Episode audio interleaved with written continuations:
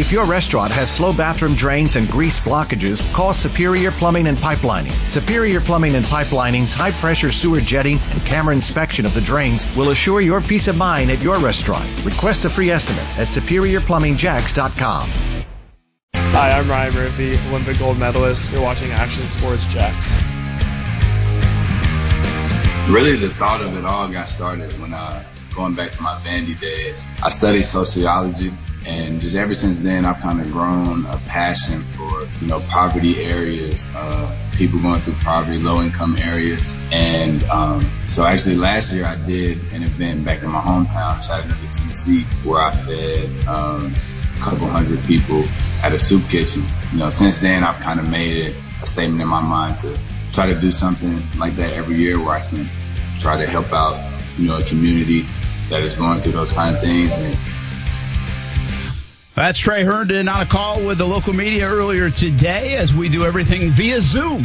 Yeah. now, so we appreciate the Jags making Tre Herndon available. Interesting note on Tre Herndon, the Jaguars cornerback, who really had a nice season last year, uh, filling in, especially when Jalen Ramsey went out. I don't think there was much expectation for him and he might have been their best corner. A lot of people still don't think AJ Bouye played well. I I beg to differ that he played as poorly as everybody says he did, but uh, that's a different story and one that really doesn't matter anymore, right? Yeah, exactly. Because um, he's not here. Interesting though, AJ Bouye and uh, Herndon are working out together. Nice. Or you know, in the same vicinity because he's up in Georgia, and so is AJ, and so a lot of that tutelage continues. Because I asked him on the call, I said, you know, you grew up around these guys. He, was, he spoke very highly of Jalen Ramsey too. Mm-hmm. Uh, he was his locker mate, which maybe someday down the road, maybe I'll do a story with Herndon because Herndon kind of this quiet guy, silent assassin, and he got to listen to everything that Jalen Ramsey and the media no sure dish yeah yeah over the last couple years, right? Yeah, uh, which must have been pretty wild. Uh, yeah. What a wild experience, kind of just listening in and watching, uh, if you will, as that guy right next to the locker. I think about that a lot, you know, when you have some of those personalities or guys that you go to in the locker room. And what about the guy right next to that guy? It's yeah. almost like they need two lockers, some of them, the Calais Campbells of the world, Leonard. Yeah. When you gather around, you're taking up somebody else's space. Uh, and most of the guys are pretty cool about it, but, yeah. uh, uh, it can be tight headquarters in there. It's funny when you talk about, you know, the, the secondary position, more specifically the, you know, the cornerback spot it's either two sides, it's, you know, it's two drastic differences. Either you're the Jalen Ramsey type and you talk and you're on an island and it's all eyes on me and, and you embrace the trash talk, or it's like a Rashean Mathis where you're a hell of a football player, but you you kind of let your play do the talking a little more. Obviously, um, Tre Herndon falls in the latter. You know, I compare like uh, I with Charles Tillman. You know, Peanut. Like Charles Tillman, you know, one of the best guys to do in the secondary didn't really say that much on the field. You know, he, he let his play do the talking, but it's just, it's such an interesting position where you're always showcased. You, are always put on the island and as soon as you make a mistake, people are going to know about it. And either the guys want to talk a lot or they keep it low key. Yeah. And he is a low key guy. Low key. Uh, and, and, so, so is AJ Bouye. And I think AJ Bouye was the same. Yep. Yeah. Uh, no doubt. And, uh, you know, I, I don't know. Like I said, it doesn't, you just described two different kind of players and you can be successful doing either one. Sure. And I think like a lot of folks, uh, like Jalen needed to do that to get him going. And, and I can appreciate that too. Richard Sherman, you, know? you could say Sherman he's got to do that a little yeah, bit. You gotta get, you gotta feel some of that juice, yeah. you know? Same time, Darrelle Revis didn't really do that that much. No. You know, and he's one of the best to ever do it. Yeah. So. It's a good point. And yeah. so I, I, I, I respect that. However, whatever gets you ready and right, right into the frame of the mind, right? Uh, that's, that's, uh, important to do. Uh, but Tre, so how good is Tre Herndon, man? I mean, do we know? Uh, are the Jags just really taking a bit of a flyer here on a guy that still is unproven, but had I would say, pretty decent 14 games. You got to remember about the Jags last year. Not too many teams attacked them over the uh, passing game. They were attacked in the run game. Uh, they trailed in a lot of games. So the heat wasn't on the passing defense of the Jags a ton. I never felt that. Now you could give me a time or two, but I just didn't feel like that. Uh, mostly because some of those bad, bad run games uh, that they gave up. Is he any good? You think he's good? Listen, I think when we talk about a guy who made a lot of progress from his rookie year to his second year, I mean that that was you know that was plain as day. You could see that. The real question now is, I mean, how is he going to respond essentially in a leadership role? Okay, because right now in free agency, Brent, they don't really have anybody else. I mean, uh, yeah, they, they, brought in the, the cat from uh, Detroit and everything like that. We'll see what he does. But overall, Tre Herndon's been there the longest and Jackson the second, uh, you know, from a cornerback position. So he's essentially the leader right now. So he goes from last year from stepping up to being from a rookie and learning, you know, and kind of taking all that starting gig for Jalen Ramsey to now essentially the way it stands right now, being the guy. Now we'll see what happens in the draft and maybe the Jaguars address that early. But I'm just saying right now, it's another upgrade for Herndon because not only does he have to perform as a one, you know, corner and take the best wide receiver out of the game, but he also has to be a leader right now. And just because he's not vocal doesn't mean he can't be a great leader. I play with plenty of guys who weren't vocal, but my, my worry is, is it going to be too much for his plate? You know, I mean, is it going to be too much too soon for him, especially a guy who, you know, he's gradually getting better, gradually getting better, but obviously the Jaguars expect him to take a giant leap into this season. Yeah, no doubt. They're going to need him. And that's the thing, man. What do they need him to do? Do they need him to take this big leap? Do they need him to be a superstar? Or can he just be a solid corner, do the job, and make a play here or there, but don't give up the big play? You know, they have refocused their defense a little bit to stop the run. Mm-hmm. Uh, Doug Marrone was adamant about that uh, when he met with us a couple weeks ago. And I think some of their moves dictate that. And I think we'll see more of that in the draft. If you, if you add the tea leaves up, I think it means big man up front, based on what they are trying to do. They want to stop the run. They got Joe Schobert in at middle linebacker. They feel like they upgrade the run game because of Schobert and what he's able to do. Then they add some pieces that at least plug some holes for Calais Campbell, Marcell Dareus, But I think they're going to even try to beef that up a little bit more they are going to put more emphasis on how they can stop the run, create third and longs, because everybody's successful on third and long, whether you're a great defense or not. Mm-hmm. third and long's tough for, for an offense. Uh, I, I would, so do they need to be great? Do they need to be dynamic in the back end, I guess? They absolutely need to, okay? Because if we were to break down 32 NFL teams right now, and we break them down to see are they a pass first team or are they a run first team? You think there's more pass first teams in NFL, Brent, or more run first teams? Yeah, it's pass first. Exactly. Yeah. So say no more. You know, I mean, I get it. You play in the AFC South division where one could argue the Colts are a run first team. Obviously, the Titans are a run first team. We'll see now with David Johnson, Houston, they could be a run first team. So that's great that you're attacking your division and planning on stopping the run. But at the same time, on the grander scheme of things, this will, this will always be a pass first league right now. And you got to keep that in mind when you're building your secondary. Yeah, here's the thing. What's interesting, okay, is how they build it too. You can go Jalen Ramsey, bona fide guy, right? Top five pick. You knew he was a stud. He was a five star guy, Florida State. Uh, he, he, was good.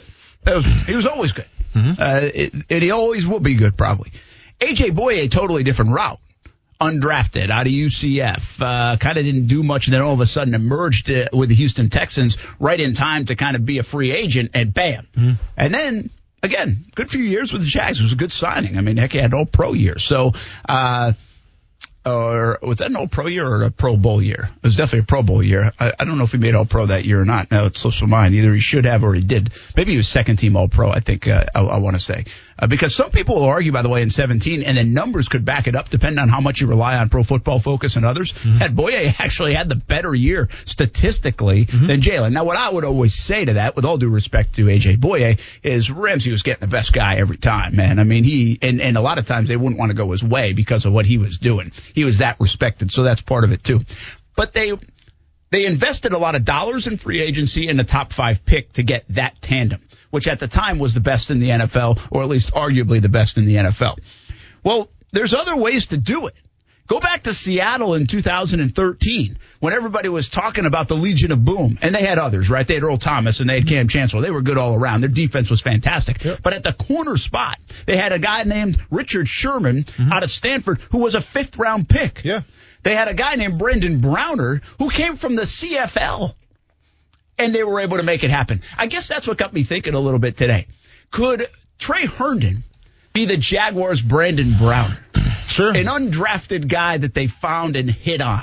And we look back and be like, wow, what a heck of a signing that. What, what a heck of a, a, a signing as an undrafted free agent. They mm-hmm. groomed him, uh, and bam, he took off. I mean, that's the kind of luck you need in the NFL to be good. That's the kind of luck good teams get. I'm not saying if if Tre Herndon is good and they hit on him, Jags are going to the Super Bowl. I'm just saying you need moves like that to hit yeah. once in a while. Those are what I would consider lucky. If you thought he was going to be that good, then you would have drafted him in the third round at the very least. Mm-hmm. But Seattle got lucky. They got Richard Sherman and Brandon Browner, fifth round pick and a CFL guy.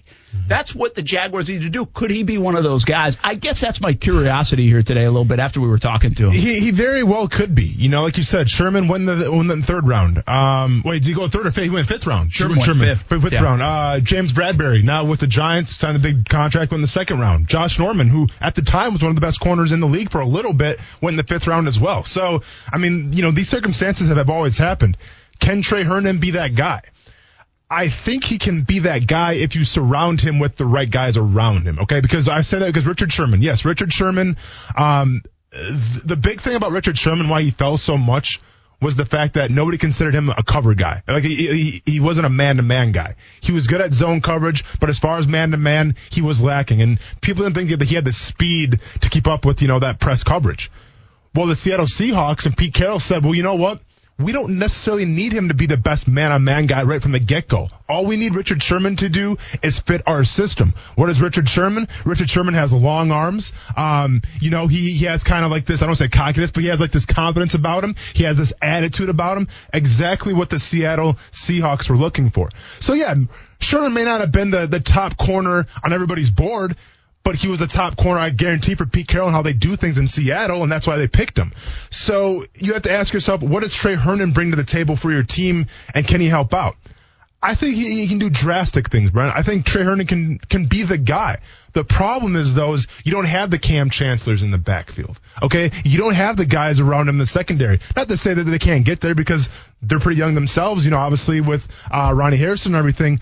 But I just think when you have these star corners taken late in the draft, it's because you surround them with greatness. Yeah, it's it's a really good explanation. I, I guess uh, just piqued my curiosity today. I understand they're not as good as they have been. I understand there's gaping holes back there. I just wonder with a guy like Herndon, if you can hit on that, and then you go draft one, maybe in the second round, and you get that guy who you think is going to be pretty good to go along with DJ Hayden. Ronnie Harrison, some people believe could be really good. I think others are a little sketchy on it right now. And Jarrod Wilson, you could certainly upgrade, but he did play every snap last year. He was reliable in that sense. Yeah. Uh, when you redo things, you have to replenish and you have to hit on it. You have to be right. That's why I continue to say the Jags can flip this pretty quick.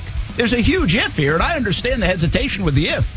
I don't know what the percentage is. I'm kind of putting it at 70%. You got to hit on 70% of, of your moves. You're going to miss. It's going to happen. But can you hit on 7 out of 10 of them? Well, then you might fix it quick, and you might be able to replenish, reload and do all those kind of things. When we come back, we begin a little discussion of local golf with a guy who's a big sports fan, so we'll talk more than golf. Billy Horschel, he joins us next on ESPN 690. With this virus going on right now, um, you know, trying knowing that I am a part of another community now, uh, Northeast Florida, I feel helping them in any kind of way. Those who may have not be as fortunate to use money for meals, having to use it you know, for hand sanitizer and all different kind of supplies, toilet paper. Um, you know, I felt it was a great opportunity for me to help out in the community that I'm a part of. So that's kind of where everything came from with that. That's Jaguars quarterback Tre Herndon talking to us today about helping out feeding Northeast Florida and buying meals uh, for folks here in Northeast Florida, Jacksonville area. Uh, who are less fortunate at this time, and so many efforts uh, happening around the country and a lot of it happened and started right here in Jacksonville when you think about feeding the hunger.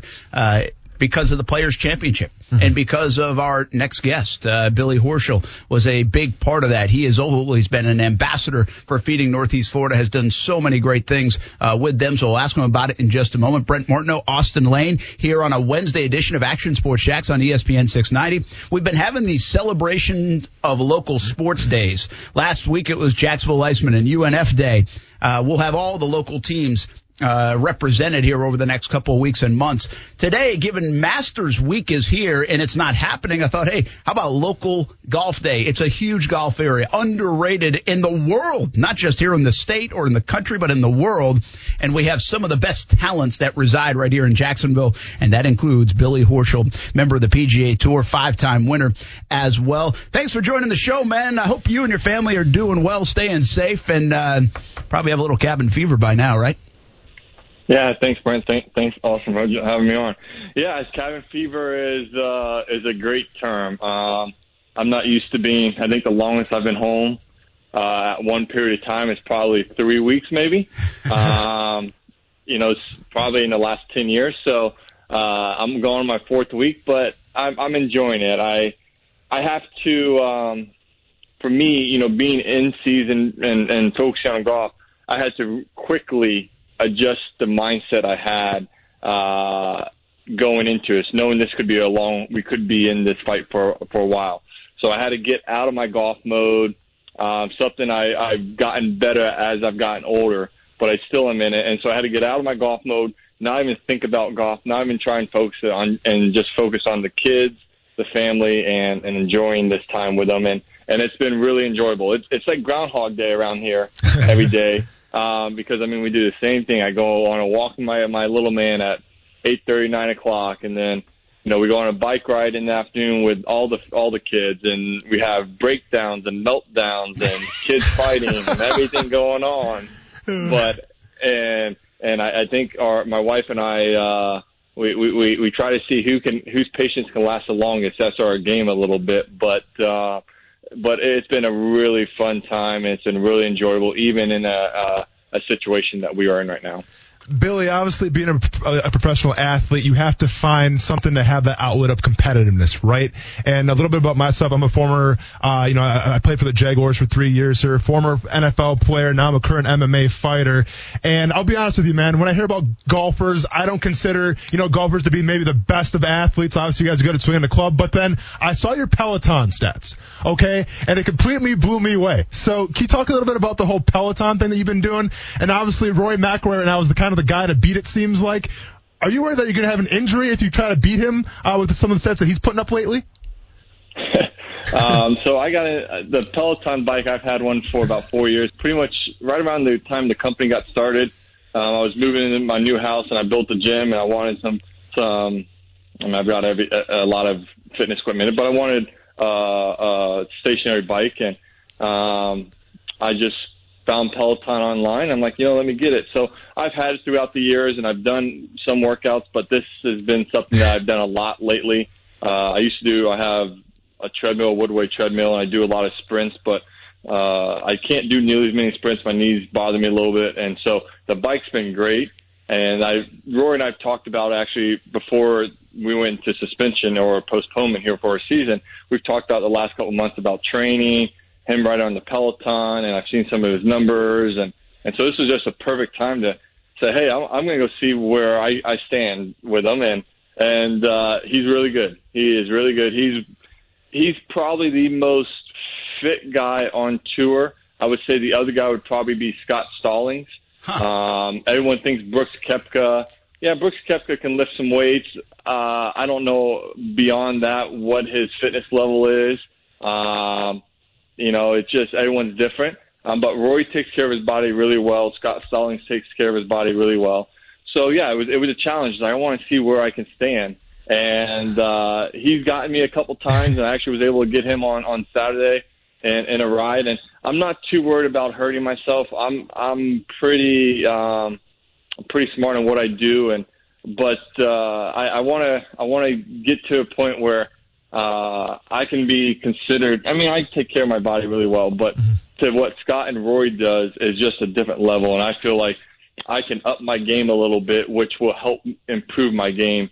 Um, so I've been really focusing hard on my my fitness a little bit, and and still getting the competition side out of it with, with the Peloton, riding the bike, and everything, and it's been a lot of fun. And it's taken off. I mean, we, it was just something that I was doing you know, sharing what I was trying to do with Rory and challenge Rory a little bit and some other tour players.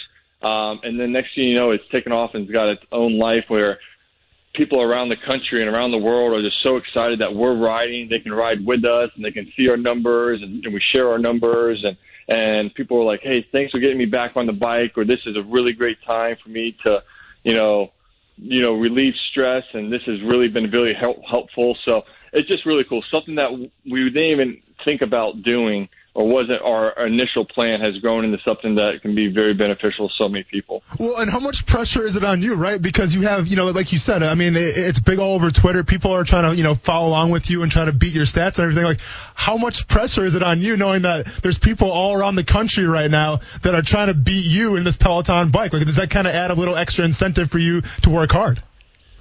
Oh, oh, oh, hell yeah, yeah. It does. last thing I want to do is I want to have some, I don't want to have some some, some Joe Schmo on, off the road, you know, just kicking my ass, and, and then then people think, well, wow, these guys really aren't athletes. And I consider myself an athlete. I, I grew up playing multiple sports, and and um, I come from a very athletic background with my dad and uncles playing college football, and and my brother playing uh, college baseball. So come from a very athletic family. So when people say golfers aren't athletes, they don't see us in that light. I'm like, man, I wish they could see some things that we can do mm-hmm. outside what they see us do on TV and swing a golf club. Yeah, and I think a lot of folks uh, think that way on the golf course, much like NASCAR drivers are like that too. I think that sometimes people don't consider them athletes, and, and then look at what they do outside of the sport, and uh, you you then would think differently. Billy Horschel with us, Jacksonville resident, former Florida Gator. I wanted to ask you about that, man. You are one of the best cheerleaders for the Florida Gators out there. You, lo- I mean, all sports though, not just golf, but all sports. Yeah. I mean, you really you you love it. You get it. You you've talked to teams. Uh, you love all the coaches over there on campus. You stay connected. Have you always been a huge sports fan? And, and what are some of the other teams that you root for, uh, if so? Yeah, I've always been a, a Florida Gator fan. Uh, I grew up as one, and so it's a dream come true to to go to the University of Florida. And and I, I'm just a fan of sports in general and, and athletes in general. I when you compete at the level that that I did or even Austen did, you you you have a lot of respect for when mm-hmm. players and other teams are competing at the highest level because you know what it takes to to be great in your sport and you know what it takes they you know what it takes to be great in any sport.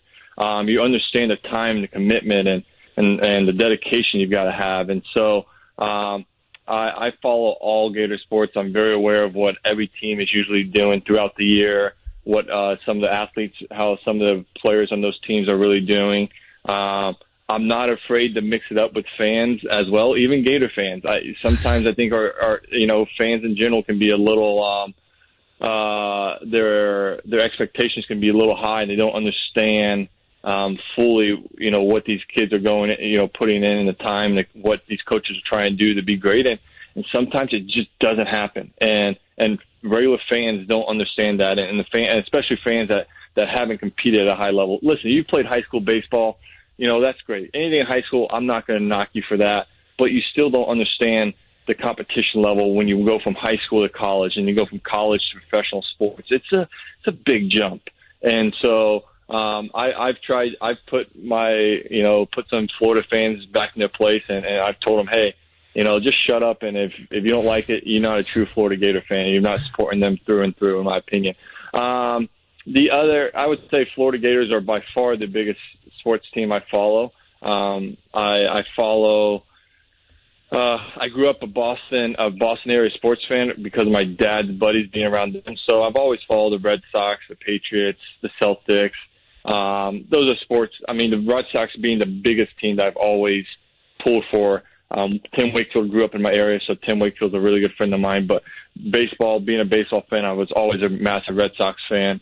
Um, and then, you know, living in the area now for 11, 10, 11 years now here in Jacksonville, I've, be, I've become a Jaguars fan. I pull for a team. I, I, I'm very aware of what the players do. I want to, I want to see the team do well in, in, in Jacksonville and, and succeed. So, um, I, I can't say that uh, outside the Florida Gators, I'm I'm a diehard anything. Maybe the Red Sox being the closest, but I'm a, I'm a I'm I'm a, I'm a fan of coaches and I'm a fan of of, of the players.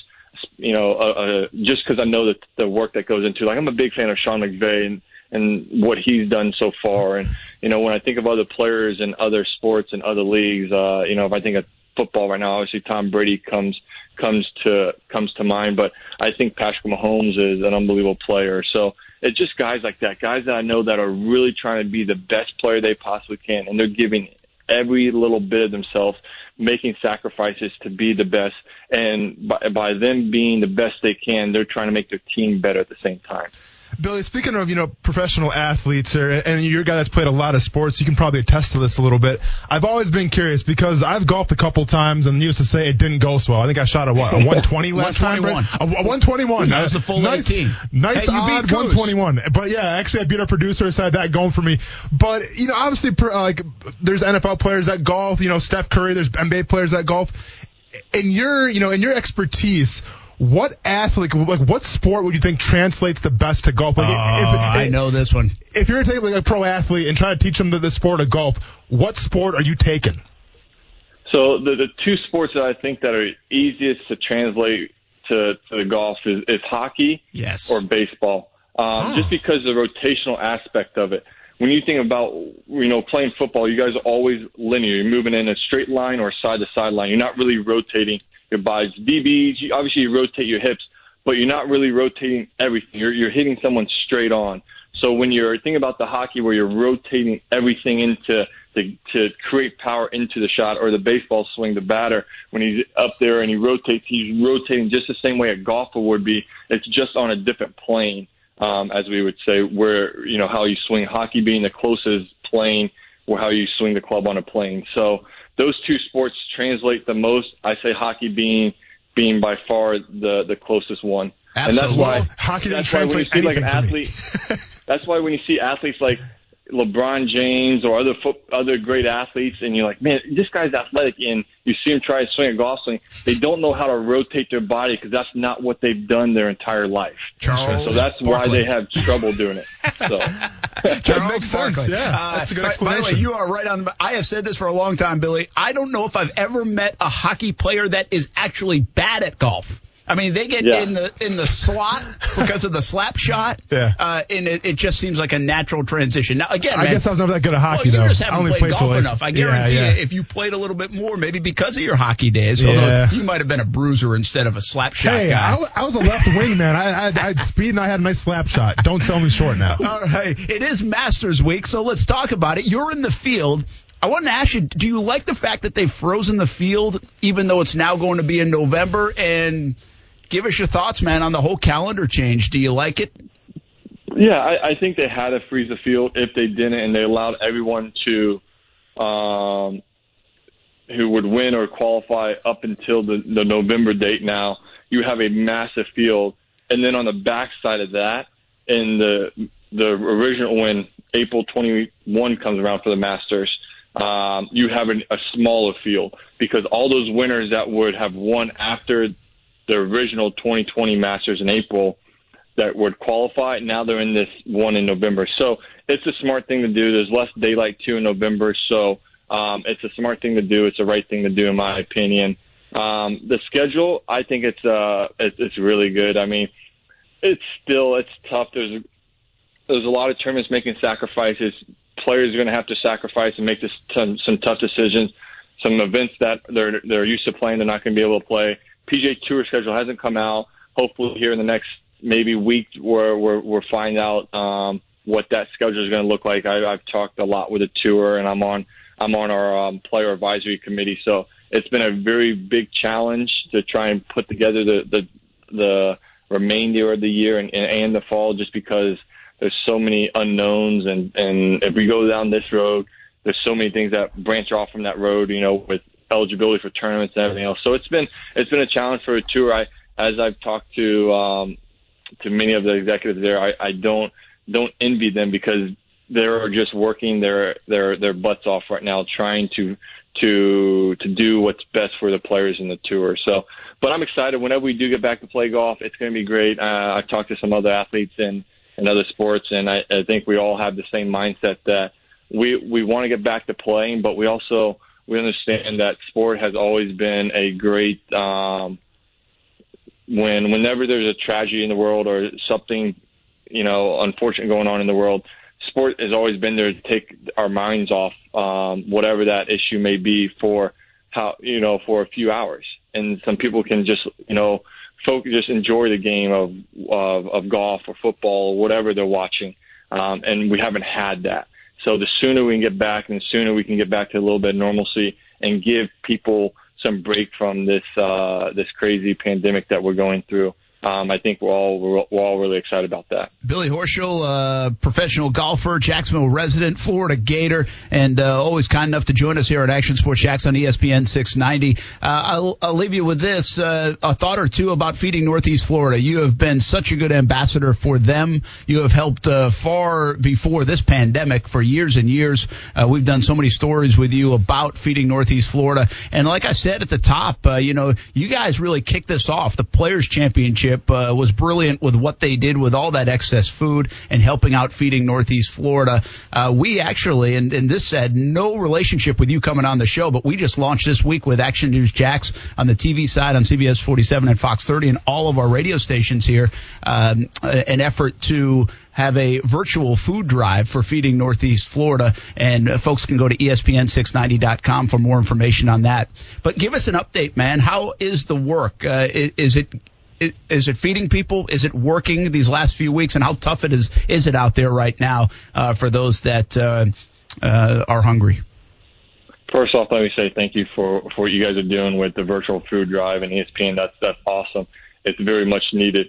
Uh, you know, it's a challenge. I mean, when the players got canceled, I knew that um, you know it was it was awesome that the the players, the PGA Tour, um, the players committee uh, tournament staff committee. Uh, you know, they, they supported the Feeding Northeast Florida for, for, for many years now.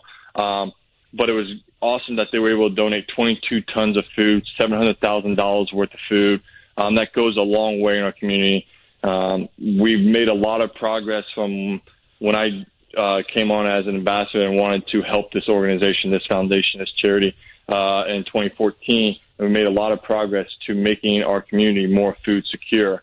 Um, but unfortunately, I could never imagine that, uh, you know, we'd be in a situation now, just not in, in Northeast Florida, but around the entire country where we have 10 million people that are unemployed right now. Um, that's a massive number. And then whenever the, the, the number for this week comes out, that number is going to grow. I mean, that number could be, you know, another two, five, seven million more, uh, Americans in unemployment. And if people, when they think about local food banks, do we feed homeless people? Yes, but there's many more people beyond just homeless. There's a lot of people that don't don't realize that there's people working two or three jobs trying to make ends meet for their family and and they're, they're paying the electrical bill, paying the medical bill, paying car insurance, paying their car payment, and usually the last thing that's left on the burner is food. And so it's feeding Northeast Florida and, and feeding America around around the U.S.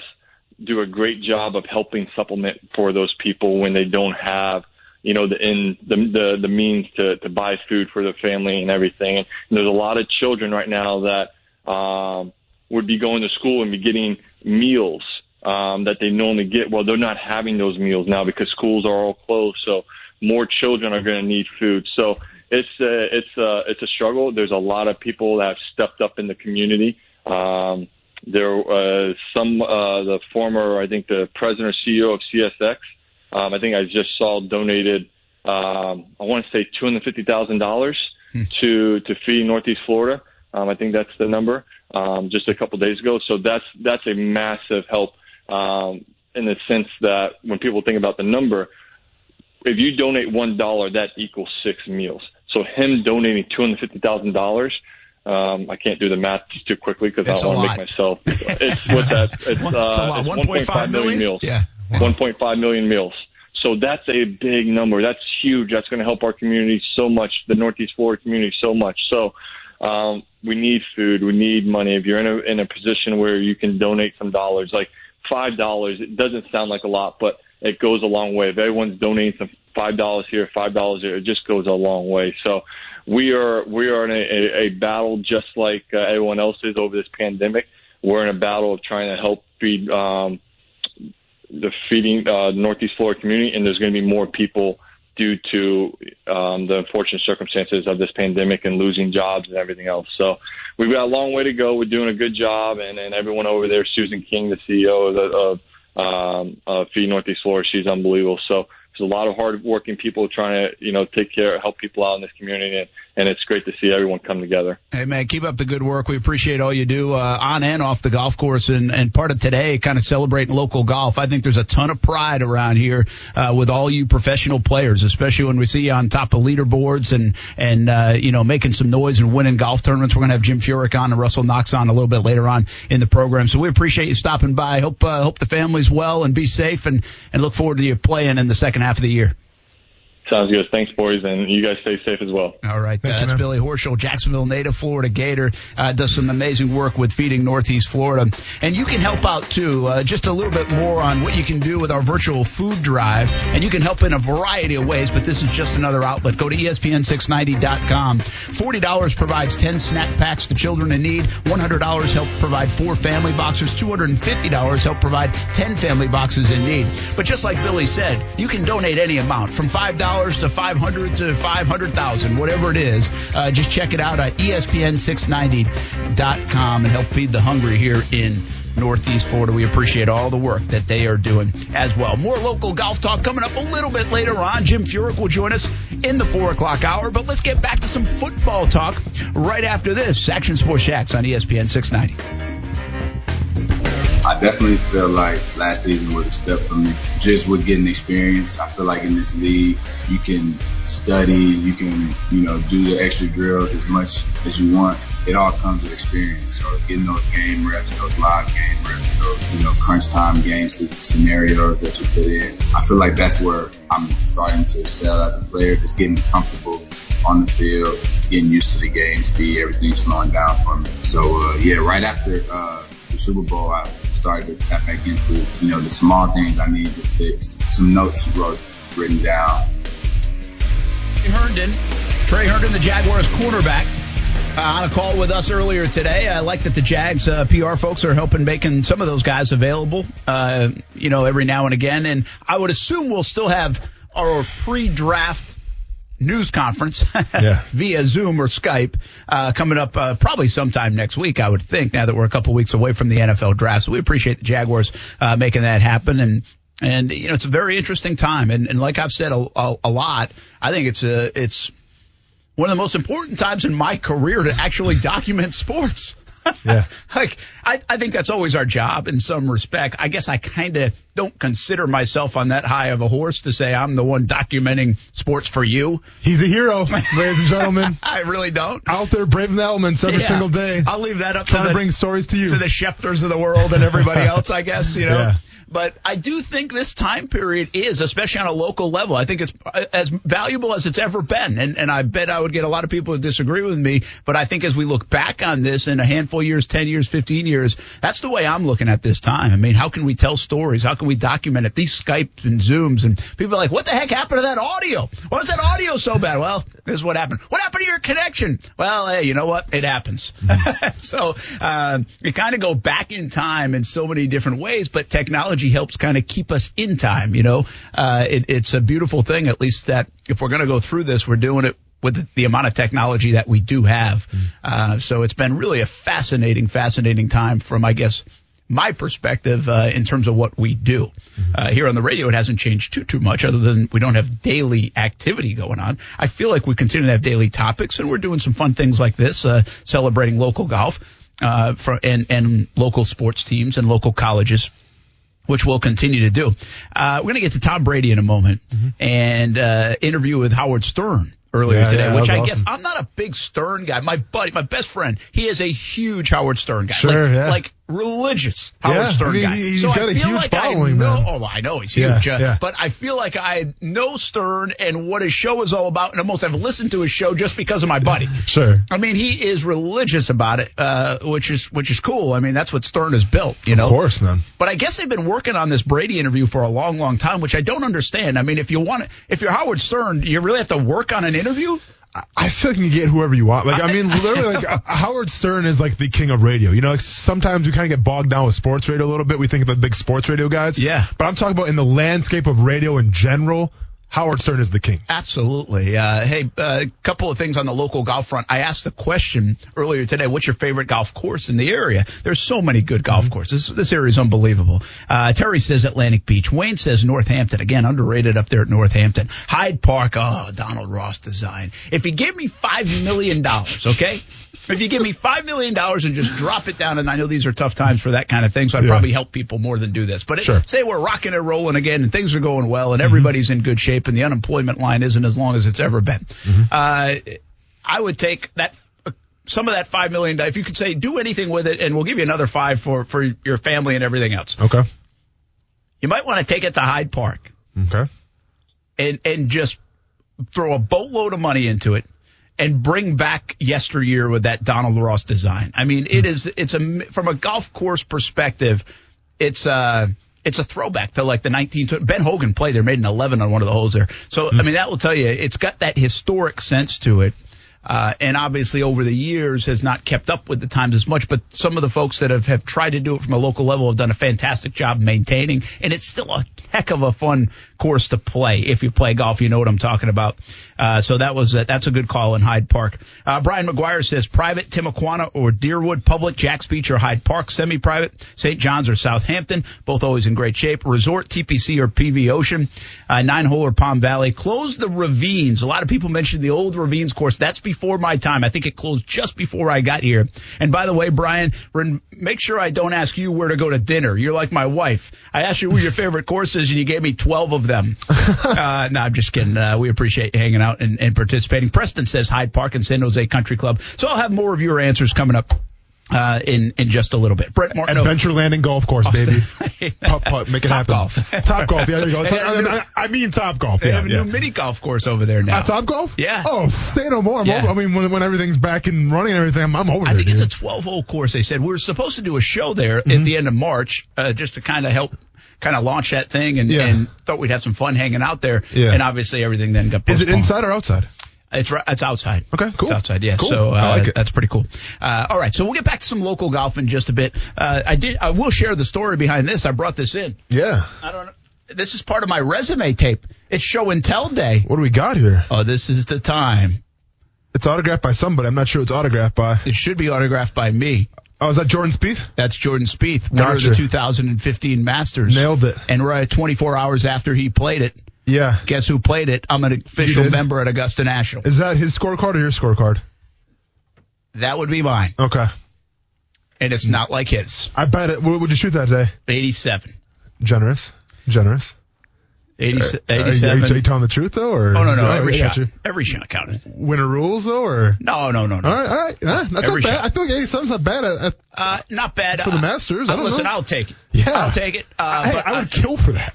I'll take it, and I was happy with it because I was almost happy with the doubles and triples I made because it actually was.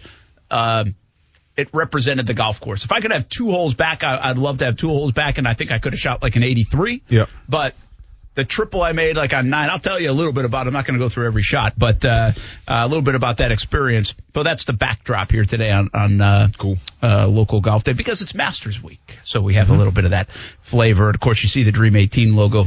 Uh, we've tried to support local golf uh, with our charity golf tournament and others, junior golf, and also the local military um, and many others along the way. Now over hundred thousand dollars raised with our Action Sports Jax Dream 18. All right, Tom Brady and and Howard Stern. Tom yeah. Brady said he, he drinks over 200 ounces of water a day. Mm-hmm. You know, he said chronic hydration is a big problem. Uh, dehydration, I'm sorry, uh, in in our society. I would agree with him. I don't know if I'm hydrated enough all the time. I'm at I'm at like 140 ounces a day. Okay. Okay, I try yep. to get. Mm-hmm. But I don't know if I am, and I I harp on the kids all the time about this, man. My kids do not drink enough water, especially no, down here. To, yep. I thought it was an interesting thing though, because you know he's a health crazy guy. Yeah. You know, he doesn't put like sugar in his body. He doesn't drink coffee, right? Sure. All that stuff. I thought that was interesting. That probably wasn't the headliner, but it's kind of where my mind went first. Hey, Brent, cheers, first of all. How many do you drink? How many would you think? How many ounces do I drink? About 248. Oh, so you drink well over 200. I drink two gallons a day.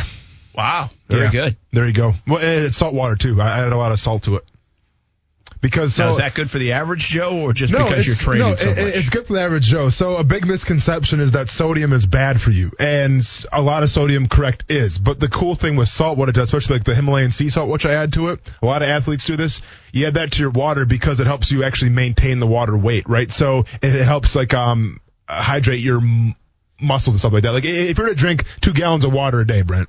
Well, odds are you could probably go to the bathroom what ten times a day Yeah, because yeah. of that. Well, if you drink if you drink salt water instead of just regular water, it, it, it cuts back on your bathroom visits because your body actually holds the water and it uses it to your, your advantage. So salt water. Interesting. There you go. I go with uh, CGC water. There you go. Uh, official water of Action Sports Jax on ESPN 690. Absolutely. And uh, They keep supplying. Try to drink a, a, a bunch of them uh, Yeah. throughout the day. Uh, hopefully you can too. Uh, make sure you check out CGC water, by the way. A good time to mention that um, in this difficult time. If you need any help uh, with your water treatment systems, uh, give them a buzz. Check them out on the web as well. All right. Uh, did we learn anything from uh, Tom Brady, Howard Stern? Uh, the fact that he wanted to, or he knew basically it was going to be his last year. What did that tell you?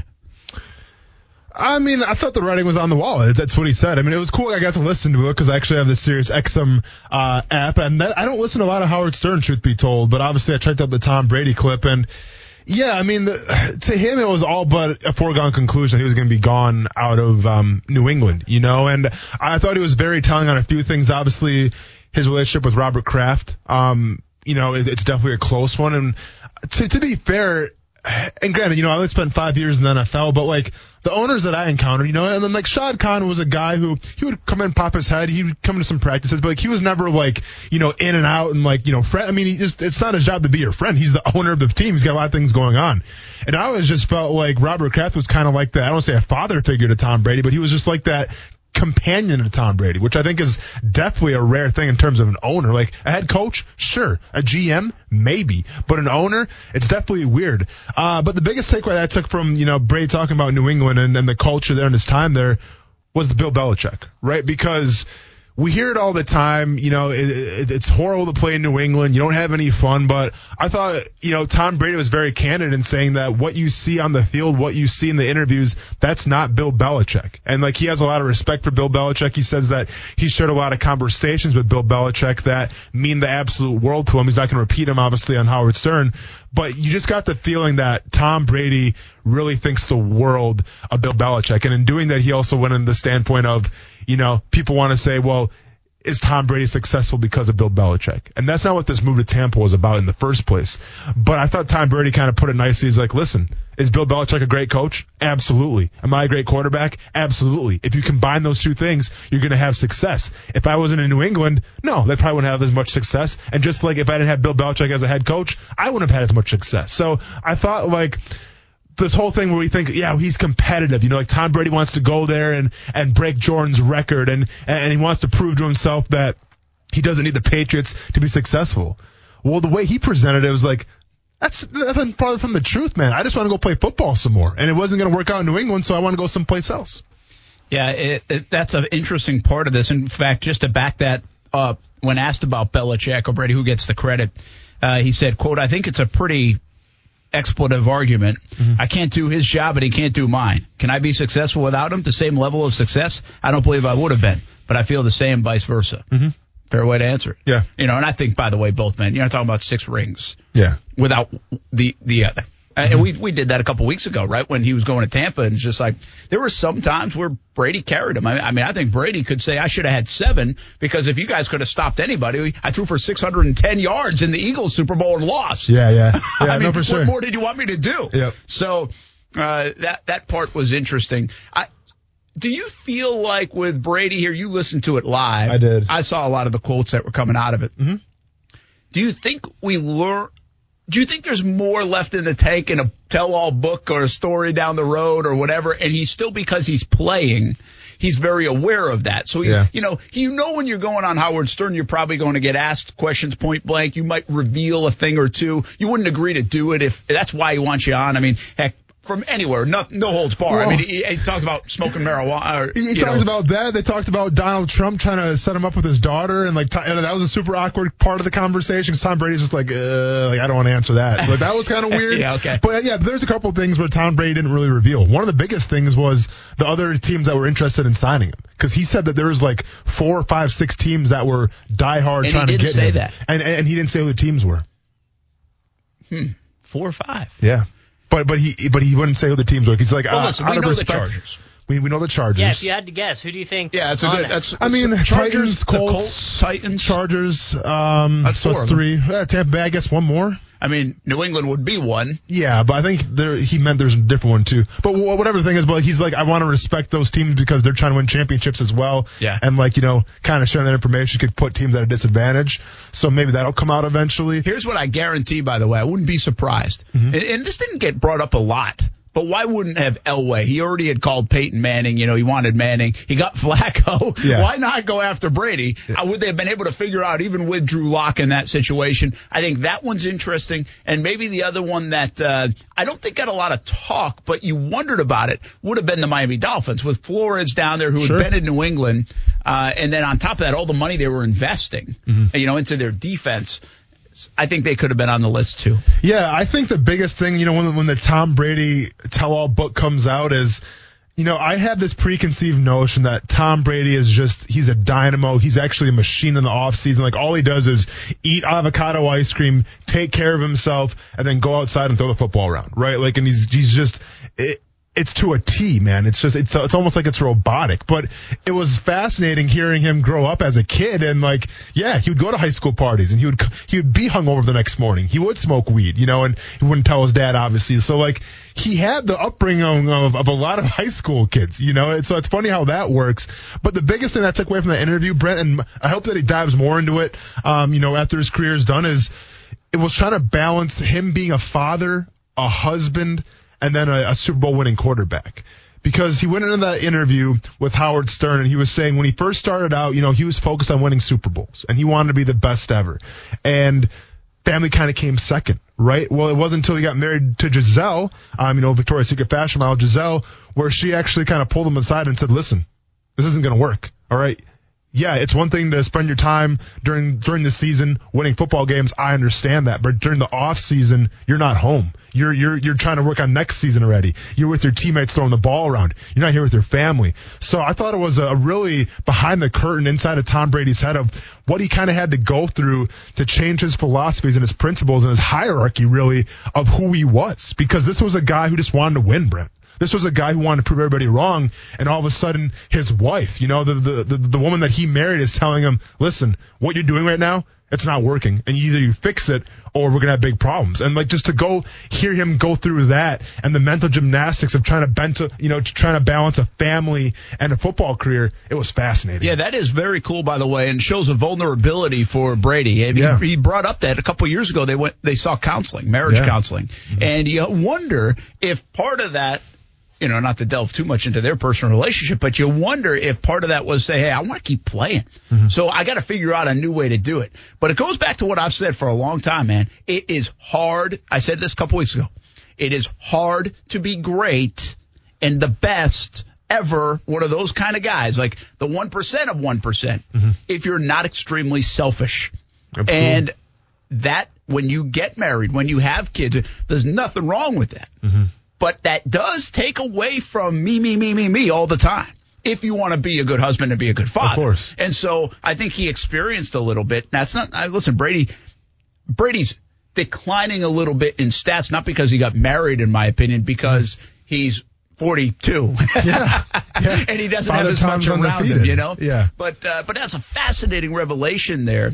And I just think we, we don't think like that. People don't, you know, I mean, I think, hey, let's, let's try to do the best we can. Let's- Sure. I'm not saying, hey, I want to be in the broadcasting hall of fame and, and the best radio or, or TV guy that ever lived. Yeah. Like it's never crossed my mind. And and in fairness to Brady, he brings that up too about legacy. He said it's never really been No. like he doesn't think like I've got to win this many. I I, Well, I love that part because we all do that to people. Yeah. We do that to LeBron. Mm-hmm. We do that to Tiger.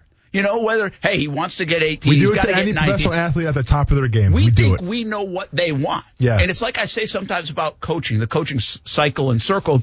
It's like the guy that is at, oh, let's just take Matthew Driscoll, for instance. Okay. Uh, Matthew Driscoll, well, his, he's got to get to the power five.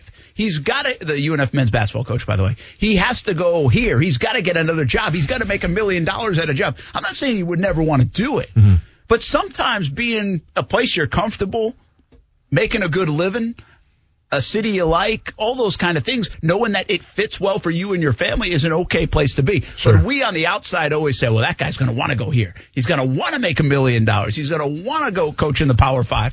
And name your coach. I'm just using Coach Driscoll as an example.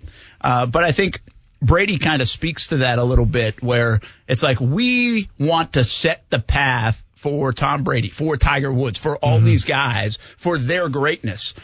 Yet we never really know what their path to greatness is in their own mind. One of my favorite quotes from that interview was when he talked about the legacy part. And Tom Brady was like, I love the game of football more than anything. But do you think when I was in high school and I was coming up, do you think when I went to bed at night, I cared about, well, I hope in 20 years my legacy is going to be great? Yeah. Like, no, it's not like that at all, man. Like, but when it's all said and done and he reflects back on his career, of course it'll be important to him. Of course getting that gold jack in the Hall of Fame, that'll be important to him because it shows that all the hard work paid off. But right now, Tom Brady in Tampa Bay, could cared less about a legacy. And one more thing too about, you know, trying to balance being a husband and, you know, being a father and being a, a starting quarterback in the NFL. You got to keep in mind too who's married to Brent. He's married to essentially the Tom Brady of models, eh, you know, eh, eh, for Victoria's Secret. And I think she's retired now, but like, that's another great point too, is like, I had to realize like what I got myself into right? Because it's one thing to be married to a housewife who, you know, I mean, she has goals and everything, but it's her job to take care of the family. Gisele wants to do Gisele things. Gisele wants to, you know, go around the world and, Yeah, and do fashion lines exactly. and And, she's one of the top at the at her top her game. game, yeah. Exactly. So like hearing him trying to balance that as well, I'm like, I- listen, th- there's a reason why he's the goat. Not only I feel like as a football player, but possibly a husband too, because that's just a different life, man. I couldn't imagine. Just It that. interesting, you know, Yeah. and where does ego lie in all of that too? Yeah. You know, uh, so it, it, it's fascinating. You, you come out of that. You, I don't know if you like Brady or not like Brady. I think he's a likable figure. I really do. It- from a, and again, I know folks know that I'm from New England. I'm not a Patriots fan. Like I don't have a Tom Brady jersey. I, I don't. I, I, I've probably rooted against him more than I've rooted for him. And there have times I've been at Super Bowls. I'm like, you know what? If he's going to become the GOAT here, if he wins his fifth Super Bowl, now I didn't know he was going to do it in that fashion against Atlanta. Yeah. But you're like, I, I'd like to say I was there for that. Yeah. That wouldn't be bad. But I don't root for him openly. But at the same time, I find out that I like him. Like, I think he's a cool athlete. I, I don't think there's much about him that I don't like. Mm-hmm. And what I wonder is, for people that were on the fence on that, when you hear him with Stern and kind of these revelations and a vulnerability maybe that he Sure. hadn't showed too much, does it make him more likable? I'm gonna say this. I I mean I've always respected Tom Brady, right? And it's funny because you know to me Peyton Manning, Tom Brady, they're two guys that when I played against them, when when my teams played against them, like the coaches put them on a pedestal. Your teammates put them on a pedestal, right? Yeah. It's like we have to play our best game. I have to show up because I'm playing Tom Brady. I'm playing Peyton Manning, you know. And like I'll never forget when we played the Patriots here in Jacksonville. Like there's a reason why that baseball bat came to fruition, and then the back Brent because we're playing the Patriots. We're playing Tom Brady. So like we needed every incentive to try to go out there and have our best game because it was Tom Brady. So I left that Howard Stern interview with a newfound respect for Tom Brady because we put him on such a pedestal for the first time, you know, maybe ever, and at least in my opinion, Howard Stern was able to bring him down to everybody else. You know, this this was a guy who drank in high school. This was a guy who likes cracking jokes. He, he likes cussing like anybody else. He cussed a little bit, and Howard Stern was like, "Dang, Tom Brady swears. That's awesome." And hearing him, and one of my favorite things about that interview too was hearing him talk about the locker room.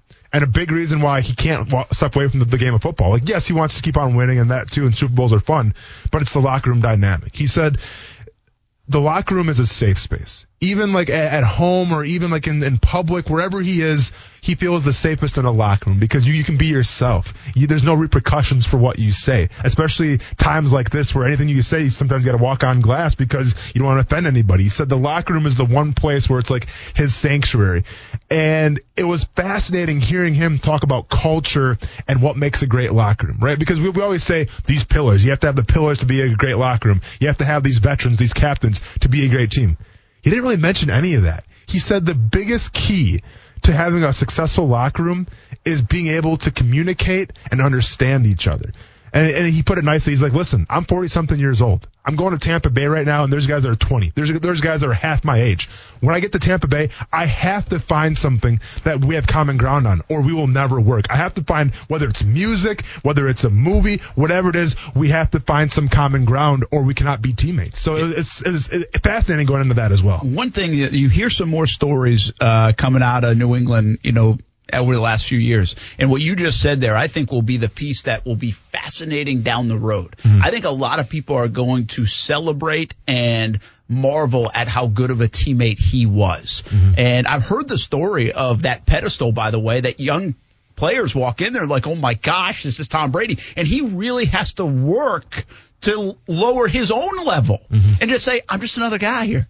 I'm just not, and so the fact that he realizes that, I think we'll hear a lot about how great of a teammate he was over the years, and and I look forward to that. I think that will be pretty cool, um, because what you said is right on. People put him on a pedestal, mm-hmm. but not only opposing coaches, people right in his own locker room, yeah. uh, and in o- right organization. I mean, can imagine Tom Brady walking down the hall at, at Patriots headquarters, and you're like the the sales guy or ticket guy or whatever, mm-hmm. and you're like.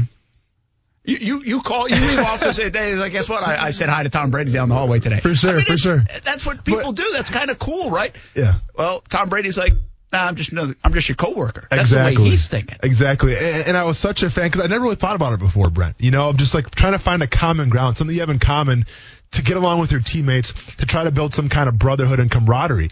And like when I thought, think back to my career, my rookie year, you know, our defensive line room was made up of all characters and types. All right. I mean, if you want to do a hard knock show, a reality TV show, the defensive line room was it. And we, and we had a head coach that was pulling no punch. I'm sorry. We had a defensive line coach who was pulling no punches at all.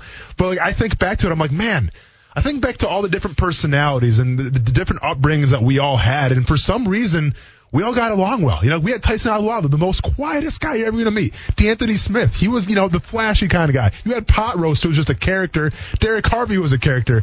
But like, and I think back to like, well, what did we all have in common? Like, how did we get along so well?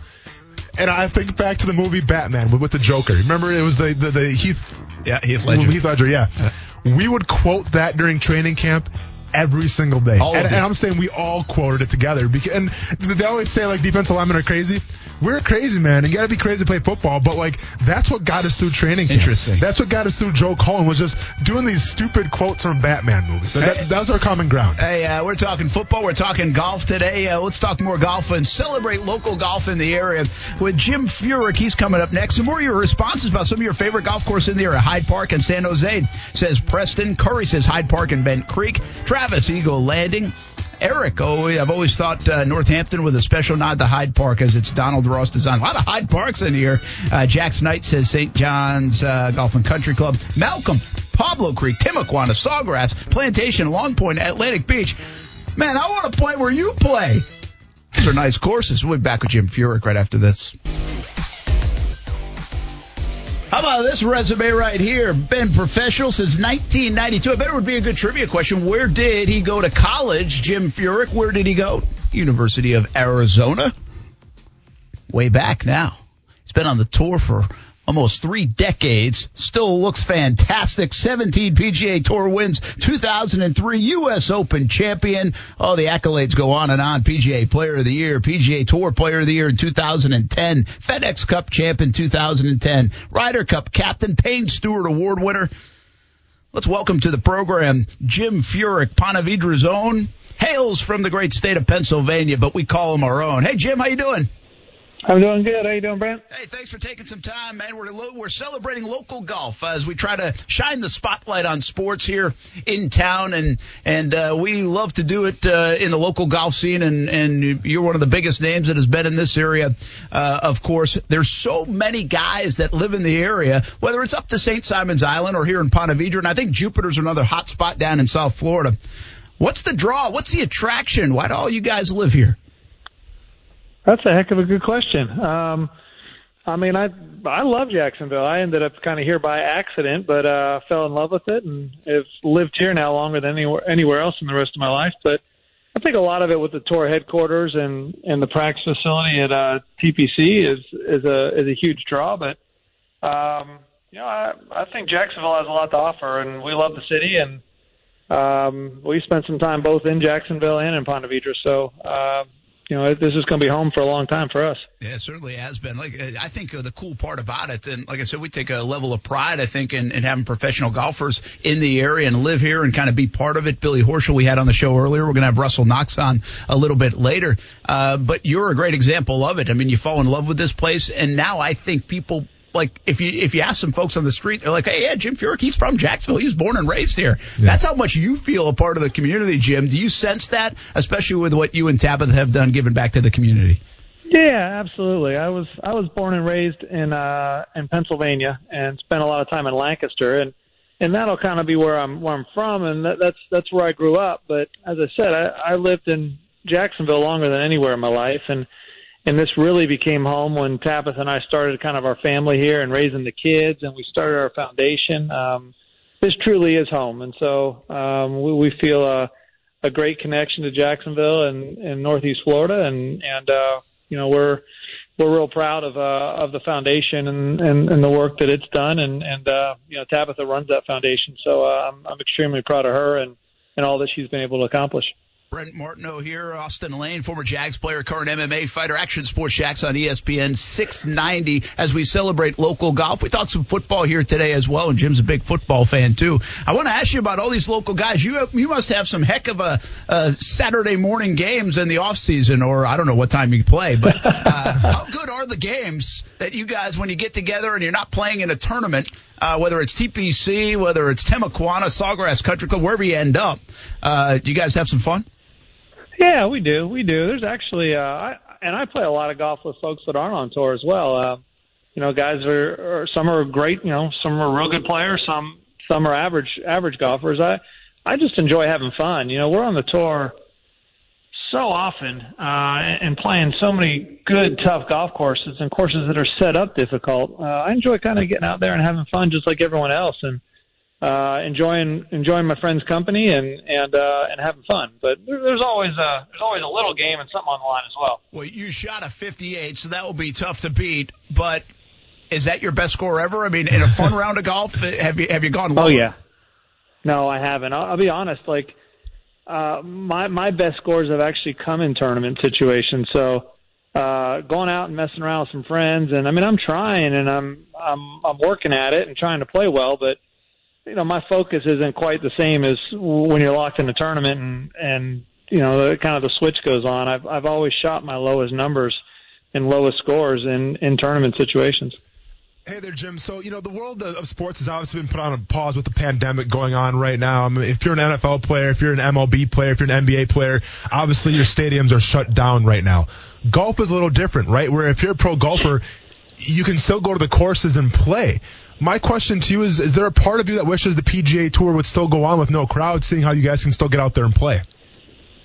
Uh, I don't know. Well, the easy answer is no, and I think a lot of the reason behind that though is you have to still to put on a golf tournament. I realize we could probably do it with very few volunteers, but if we're going to play an event, it's going to be on television, and that television compound's probably got hundreds uh, of employees, and they're in close quarters. And so, unless we could figure out maybe a way for them to do their job where they could social distance as well, uh, I, don't think we could get the tournaments on television, which would be kind of the main purpose of it all. And I, I just don't think it would be safe right now. So, I'm sure uh, Commissioner Monahan is uh, expending every idea possible and trying to figure out, uh, you know, when it'll be possible for us to get back to work, but to do it very safely. Yeah, what do you think, Jim? Uh, Jim Furyk with us, of course, professional golfer. What do you think about the new schedule that that they are going to try to run out there? And, and who knows, you know, that could get postponed again.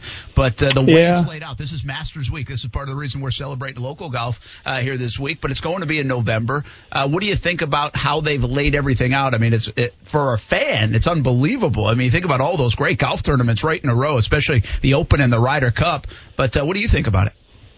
No, I think it's great. I think, you know, we all want to get back to work. We all want to get back to playing golf tournaments. And so whether or not they, they squish a bunch of events together, uh, whether it's big events, however it may be, I think, you know, we're, we're just anxious to get out there and play. So, uh, if we have to play the U.S. Open and the Ryder Cup back to back, you know, so be it. That's, uh, the European side's are going to have to do it just like we are. And, um, I think guys are just anxious to get back to playing golf, and, and they're happy to do it, whatever it takes. So uh, it's exciting. It's exciting to see something come out positive, right? We're all kind of locked at home, and and uh, you know, not really having the opportunity to get out there. So to to think ahead, to think, you know, mid June seems seems. Uh, you you guys tell me. Does that, that seems a little maybe. uh too positive? Yeah, I don't mind the positivity. I'm like the president of the Sunshine and Rainbows clubs. Yeah, I kind of have to be here with the Jags in right. But uh, July uh, is kind of when I'm looking at second half of the year. I'd love Fourth of July time to be able to to kind of right. get back. But I think that's even right. a positive.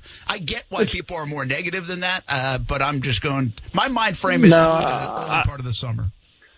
Yeah, I think the whole the, the, the biggest thing, and we we don't know right now, is when we'll get get to start again, and that that'll have. I think that'll dictate, you know, schedule, FedEx Cup, playoffs, majors. Uh, it's really going to be on that start date, and so hopefully that'll be sooner than later, and and uh, we can get some you know a definitive schedule in front of us. But right now, I thought it was exciting news this week, and it was good to read through it and kind of get a handle for things. We're going to keep Jim Furyk for a couple more minutes. We appreciate him joining us here on Action Sports Jax on ESPN 690. Uh, what are you doing at home, Jim? I mean, we're playing like marshmallow baseball. I've, I've, I've eaten at the dinner table more in the last like month than I have in the last five years. Uh, are you teaching math class at home? Are you got any fun games? Uh, what have you been up to with the family?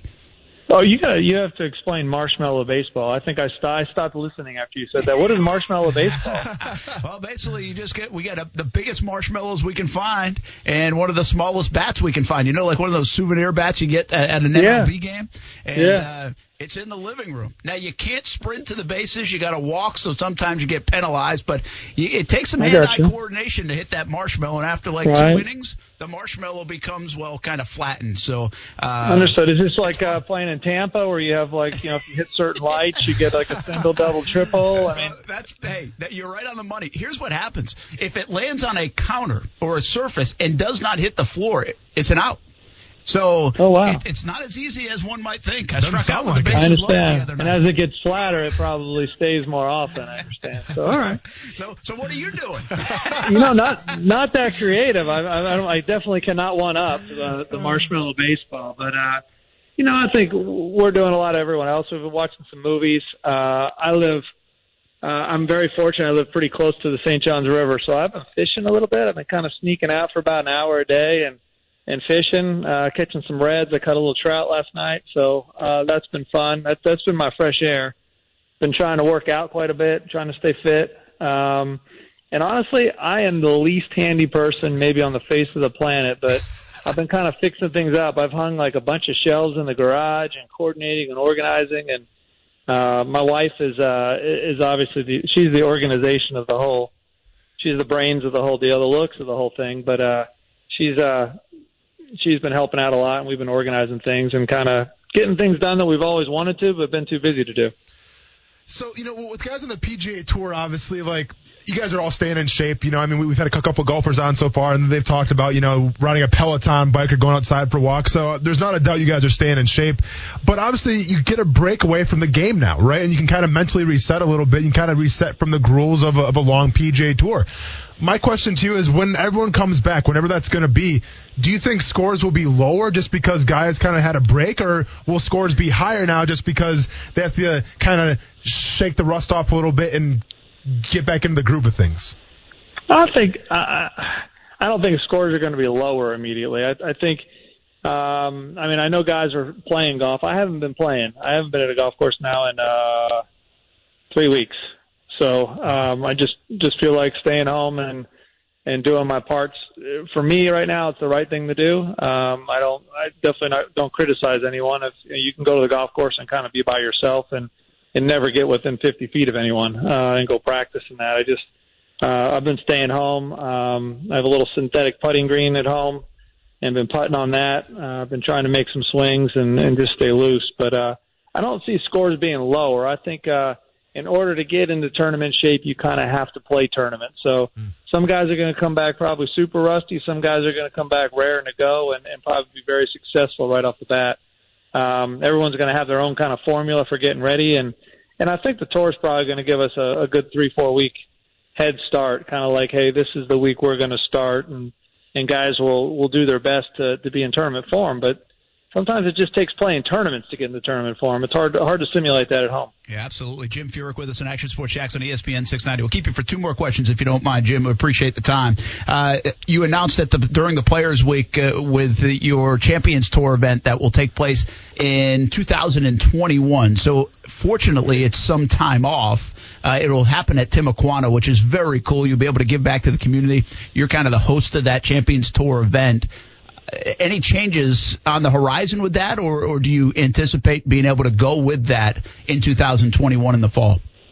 No, I don't. I, I anticipate we, we're ready to go. Um, you know, thankfully for us, being our first event, uh, we'll have a lot of time to recover here from you know three, three, four months off. But uh, no, we're we're full speed ahead. Uh, we've got a wonderful sponsor in Constellation. They're excited about uh, kind of joining this community and, and have already made a nice donation to the foundation uh, to, to kind of help out here in Jacksonville. And, and we're excited. So, uh, as you said, the venue's at uh, Timuquana Country Club. It'll be the first full week. I think it's October 4 to 10 uh, in 2021. And um, we're to, you know, Champions Tour is a lot of fun. It, uh, you know, these guys kind of have a second lease on life. The scoring's low. It seems like they shoot 20 under every week. and uh, they do a really good job, though, kind of uh, rubbing elbows with their fans, with their sponsors. And, uh, you know, I'm just really looking forward to not only playing the event, but, you know, I'm, I'm going to be joining that tour full time pretty soon. I turn 50 in May, and um, I still want to finish out this season on the tour and see what will happen. But I'm excited about the future and excited about our event. So, uh, you know, everyone here from the Jacksonville area, I hope you'll come check us out.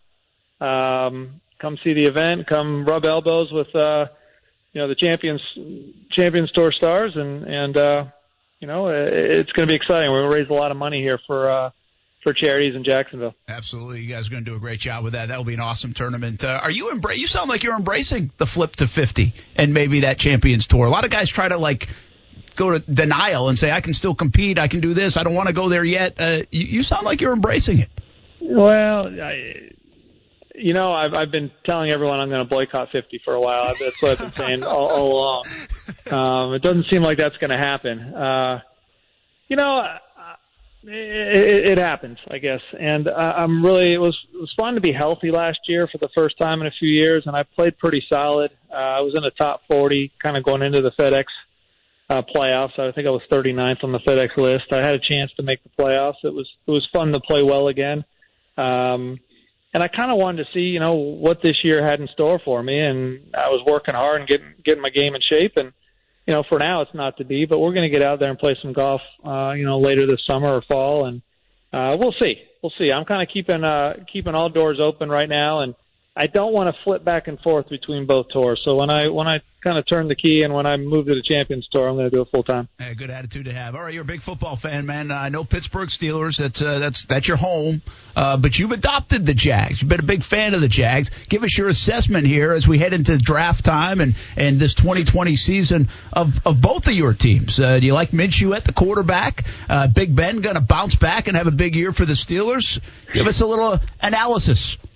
Well, I think the Steelers kind of right now they roll with Ben. So if, if he's healthy, the defense is incredible. Um, the offense really struggled last year, and the defense still was you know a top five defense in the league. So and they were on the field all the time. So uh, if Ben has if Ben's healthy, if Ben can go and he can play at the same level or, or close, I, I think they'll have a really successful year.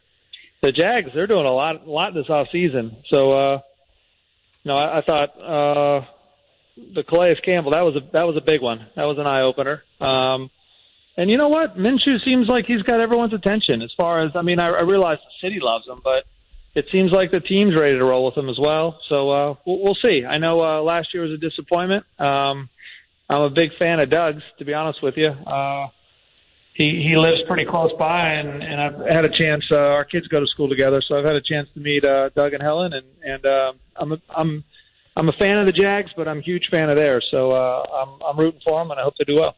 Jim, I'm going to be honest with you, man. I'm not a big golfer at all. The last time I went out on the golf course, I shot a, a 120. 121. I shot a Boston, 121, Jim, okay? Uh, I mean, I grew up playing football. Poor um, caddy. Yeah, it was the caddy's fault. I'm going to blame him. but, uh, you know, I grew up playing football. I'm an MMA fighter now. Golf's just not my forte, but here's what I propose. David Feherty, Okay. back in the day, um, called your shot. He said that your shot reminded him of an octopus falling out of a tree. Can I Yep. send, can- when- once you get back on the golf course, once this whole thing's done, can I send you my shot one time and can you break down my shot and, and compare it to something? Yeah, absolutely. My man, Jim, Absolutely. I appreciate it. Thank you very much. A little swing analysis. a little swing So analysis. you, you want me to do it live, or are you going to send me the video? Uh, sometime I can just probably send you the video, man. We'll go from there. Yeah, we'll do it at Yeah. another time. Sounds good. I good. want you to rip it, Jim. Just absolutely rip it. Uh, don't be All afraid. right. He's a big guy. I mean, he's six six, Well, but we can. you know, I don't him. have a lot to do. Send it over on Twitter, and I'll and I'll rip and I'll rip it a new one for you. Sounds good, man. I appreciate it. Hey, Jim Furyk, All right. thanks for taking the time. Be well. Uh, best to your family, uh, you and Tabitha and the kids, and and uh, can't wait to see you in action here in the next couple months. I enjoyed it, guys. Thanks a lot. Appreciate you having me. You bet. Thanks, uh, Jim Furyk on Action Sports Jax on ESPN 690. You know what I wanted to ask him a little bit? You, you, when you look at the resume of Jim Furyk, whew, I mean, we, we talk about the 58. He shot a 59. I mean, that's like unbelievable. In, in uh, 50, 59 is what people try, you know. Yeah. And then he went out and shot a 58. And I still think one of the great moments for Jim in my memory. Now, if I had asked him, said, "Hey, what's your best memory?" And of course, the U.S. Open, 2003. It, would have to be. I'm assuming that's what he would have said. But last year, finishing second at the Players Championship, what a scene it was at TPC Sawgrass. Our hometown guy had a chance to win. Rory McIlroy just too good in the end. But I'll never forget Furyk on 18, man. That was so much fun. And he's a cool guy, great family. They do so much for Jacksonville. And uh, yeah, they may hail from Pennsylvania. Yeah. But they're Jacksonville folks now, and uh, and we love it. Celebrating some local golf here on a Wednesday, including Jim Furyk. Glad to have Billy Horschel on as well. Russell Knox will join us in the 5 o'clock hour. We're talking football. Deion Sanders is a topic, and he had plenty of topics next on ESPN 690. honestly, man, it's it's been a it's been somewhat weird to a degree, you know, because a lot of a lot of you know, for me having a lot of time and then the uncertainty with the you know the free agency situation. You know, I'm in I'm in uncharted waters for the first time in my career. You know what I'm saying? Uh, being around my kids is, is obviously the, the best thing about it. Um, my son ain't seen me this much, and he don't know what's going on. He don't know whether to be excited or to be worried. I think Cam's play, made plenty of money. He shouldn't be worried. Yeah. Uh, That's Cam Newton, by the way. He sounds like he's in good spirits. yeah. It is an interesting time for Cam Newton, man. That is a strange thing. Every, everybody wants Cam Newton coming out of high school, right? Yeah, yeah. And then even colleges, uh, you know, from Florida to Auburn, and everything that he's done, and then number one pick overall, you know, Super Bowl appearance, Superman at times, and now he still has plenty of game left. It's not like this guy is 40 years old. I mean, he's got plenty of game from an age standpoint. Obviously, he sounds like he thinks he does, mm-hmm. and nobody's calling. Did you see what Jameis Winston said? I, about Brady. Yeah. Yeah. That was awesome. Yeah, that's pretty good. Well, no, I mean, I, I think it's like ridiculous from Jameis Winston's perspective. To- like, to say it oh, like oh, that? a little delusional. Yeah, like Jameis Winston says. Yeah, I mean, I, I think it's a great compliment to who I am as a quarterback if Tom Brady came in to replace me. yeah, but you also had 30 interceptions though. Okay, so a lot of guys could have probably came Yeah, in and replaced you, so in well, I guess that's his point, right? Like if if somebody that is more close to him, right, comes in and replaces him, then he's like, ah, Yeah, yeah. yeah. In his mind, he said the only reason they were Correct. let me go is because Yeah. they got Brady, which I mean- probably isn't true. yeah, like Ryan Because it Fitzpatrick wasn't a started slam over you a little bit Yeah. too there, homie. You know, wasn't a slam dunk. Yeah, so I always said, you know, when Tebow and, and that was going on, the one thing Elway was able to do is he was able to get Peyton Manning in. So any leftover Tebow fans and people like, give him a chance, give him a chance, you know, Yeah, whatever it yeah, was. And that was probably a good amount in Denver still. Well, it didn't matter because you got one of the greats of all time coming in. It was, it was a great way to suppress some of that, Mm-hmm. you know, from the fan base, uh, if you will. All right. Hey, look, I'm, this is my, pri- one of my prized possessions. let's see what we got here. Uh, it's local sports golf day. It's it's like this is all about me this moment. Though. It's all good, man. I feel like this whole show's been about you, but we're, we're all good. So here's the deal. Yeah, you're doing a great job putting up with this golf. I'm trying, talk. man. I'm, I'm trying to stay I mean,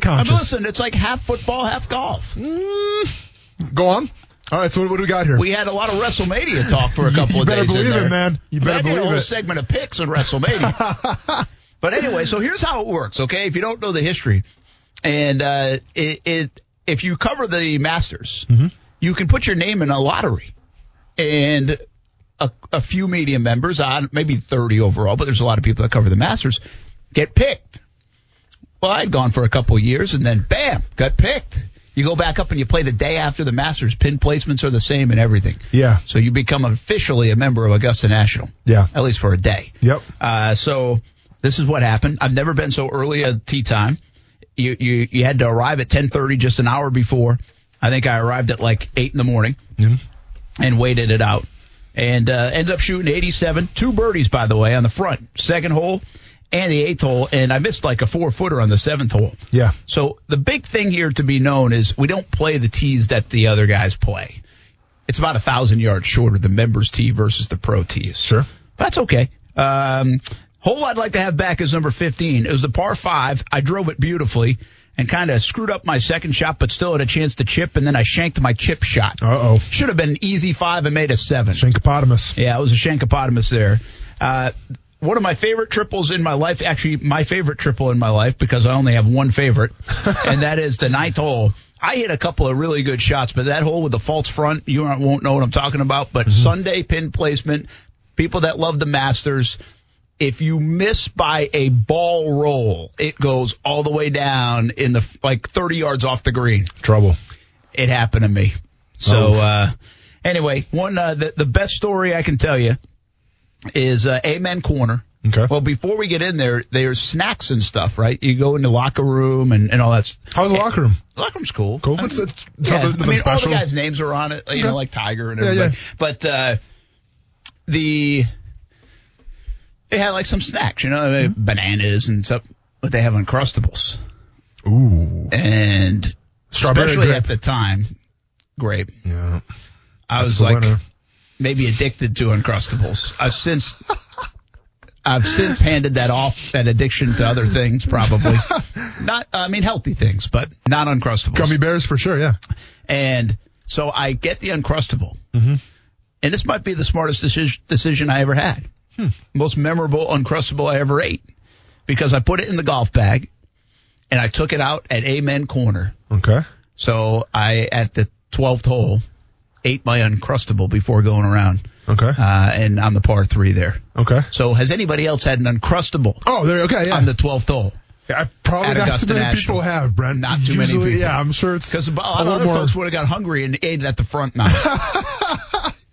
you save it for Amen Corner. I'm going to be honest, man. I'm looking at these pictures here, and I like the ensemble that you're bringing to the table. You're rocking that nice medium rare shirt right now. Not too pink, but just the right amount of pink. The shoes, a little blue on the shoes, by the way. One would Yeah. say a little aggressive, doesn't really match, but it works for you, man. I, I- I'm proud with what you're bringing in terms of style. yeah, it wasn't a bad outfit. Not bad. I I'm, was, I'm happy with it. I'm, I'm being honest. I was I'm in okay shape then. Yeah. Coming off football season, by the time April hits, I'm in okay shape. Who was your caddy? You're gonna ask me to remember his name. Well, I don't. Yeah, I, I mean, hey, you played at the Masters, the most distinguished golf course of all time, and you can't remember the guy that carried your clubs. Well, I, I have his name written down because this is one of the great things. Ty actually found this. We were cleaning out a room. And so in the next two weeks after I played Augusta National, uh, I, I took a little time and every hole I wrote down what I did. okay. Every shot. And every kind of like the Uncrustable story Sure. or anybody else. So I, I put in the book like who my caddy was and, and, and who I was playing with and, and all that kind of stuff. So, uh, so it's basically like a, I would say about 12 to 15 pages and I added some pictures to it. It's awesome. But the whole point being for questions like this, when you ask me like, what's his name? And, Yeah. and that was like five years ago now. Yeah. And I don't, I don't really know, remember. man. I figured you would have had a conversation with the dude. But I I said in 50 years, Mm-hmm. if I can look back, now 50 I might not make it, so maybe like 35, oh, 40. Brent, you're you're intermittent fasting. You're gonna make it, dude. and, and I'm gonna see you there. But if I, I want to be able to share the stories and tell Yeah, the stories yeah. like this was the time I played. Yep. And now people don't believe me in this, and, and I get it if they don't, and I'm not even sure I believe myself. But you, you- once you enter this lottery, Mm-hmm. you can't enter it for like seven years. Yeah. So if your name gets picked, and so I haven't been able to enter it, and I haven't entered it. Uh, since. I'm not even sure I'm going to enter it again. Really? You know, like Scobie said, he's now played like Augusta a bunch of times. Sure. It, it kind of ruins it after the first time, huh? I feel like You had this special moment, had, and you don't want to I had a great day. Yeah, I had an awesome day. yeah. It was a fun day. I don't want to be comparing what I did to that day. Yeah. It's almost like it's okay if it's a standalone day. Now, what you're saying I is like, respect it. Brent, you're such a moron. If if somebody called you up right now and said, "Hey, you want to go play Augusta," you're not going to do it.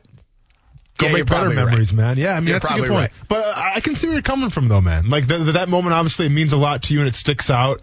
And like one would think that if you play that course again, it takes away from that first moment. So Yeah. uh, I'm, I'm not, I'm not saying you're crazy or anything. I can understand that. Let's just say I'm at peace if I never play it again.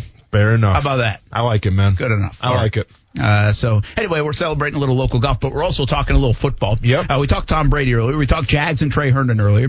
We have Russell Knox coming up uh, in, in uh, the 5:30 uh, part of this hour to finish up our local sports, uh, local golf celebration. And I do want to mention a little bit the first tee NF uh, uh, North Florida Junior Golf Foundation, uh, the Action Sports Jack Stream 18, even Women's uh, Golf Association, which is very big here in Northeast Florida. So we'll hit on a couple of those topics uh, along with uh, talking to Russell Knox in just a little bit. But let's uh, let's get to Deion Sanders because I think it was a day or two ago he was active on social media. He was taking questions, and I thought some of them were pretty interesting. Well, they're really interesting, and, here's a what I want to do because these, you know, these are Deion. So basically, Deion Sanders said, "Hey, ask me 21 questions, and I'll, you know, retweet them and answer them." And so we'll go through some of those questions. But also, Brent, I want to ask you some of these questions myself, and I'll get your take on some of these if that's eh, cool. Well, Maybe I, I'll, I I'll kind of give my wanted to take give as my well. take on. Okay, he was just he was just going to insert himself in the whole segment regardless, so no Yeah, problem. I kinda just This did for the first yeah, 10 I mean, this is this is you know this is the golf day, so it's all about Brent Martineau. So yeah, I mean, do you, do you want to hear Deion Sanders' thoughts, or should we just do your thoughts the whole time? I, I, you can tee it up with Deion, but then get to me, please. okay. Get to me in a hurry. All right, so the first question, um, somebody, I don't have to give the names of each person on Twitter right now, just. No, no, okay. no, no. Yeah, so somebody asked him. Who cares um, about them? No, somebody asked him, uh, what, what, I'm sorry, what life tip would you give to be successful? And Deion Sanders. you want me to jump in on that? In a, in a second, Deion Sanders goes, you have a gift, perfect it, package it, and pray over it, and do your thing. Believe in yourself, or ain't nobody else will never give up. Wait, or believe in yourself, or ain't nobody else will, and never give up. My gosh, that's a lot Hashtag of life truth. advice. It That's is. a book. Hashtag truth. Brent, what do you got for us? Uh, outwork them, communicate, Okay. and pay attention to details. Okay. Mine is that manners will take you places farther than money ever could. Uh, number two, Brent, best DB in the 2020 draft. Um, Deion Sanders goes, it's hard to say. He's not going to not say Okudah. No, he, he said it's hard to say. You won't know who's who until three years from now. Some of these dudes will ball out and others won't be in the league in three years. Other than that, we're all guessing. So he didn't say Okudah. But keep in mind though, I'm sure Deion Sanders, you know, he's been coaching guys for the combine and stuff like that. So he's not going to not say one of his guys, right? Like he's not going to come out and say Okudah if he hasn't coached Okudah. So this is him just, I think, trying to make everybody happy. Ah, okay. But I think we both agree Okudah. I don't know uh, if there is somebody there that I would predict could upset what Okudah will be. I, I think everybody's way too strong on him. Yeah. You know, this isn't like me looking at the tape. I, I, I would, you'd just be taking a flyer outside of him. The separation between Okudah and everybody else, I think, is pretty obvious mm-hmm. from what people think. Now, that doesn't mean they're right. I get it. But I don't know if we're going to find somebody that really wholeheartedly believes, without just going outside the box, that someone else is better than Okudah.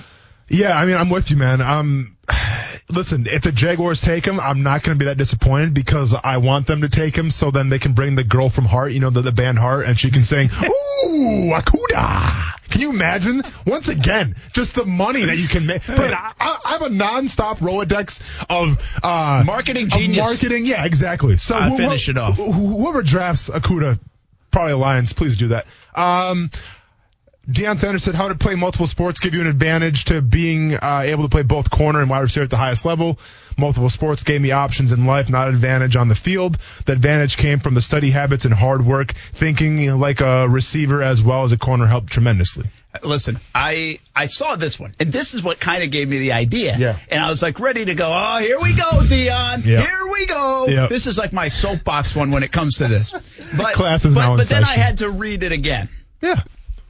But because I interpreted at first as being, oh yeah, you got to play three sports. You got to play three sports.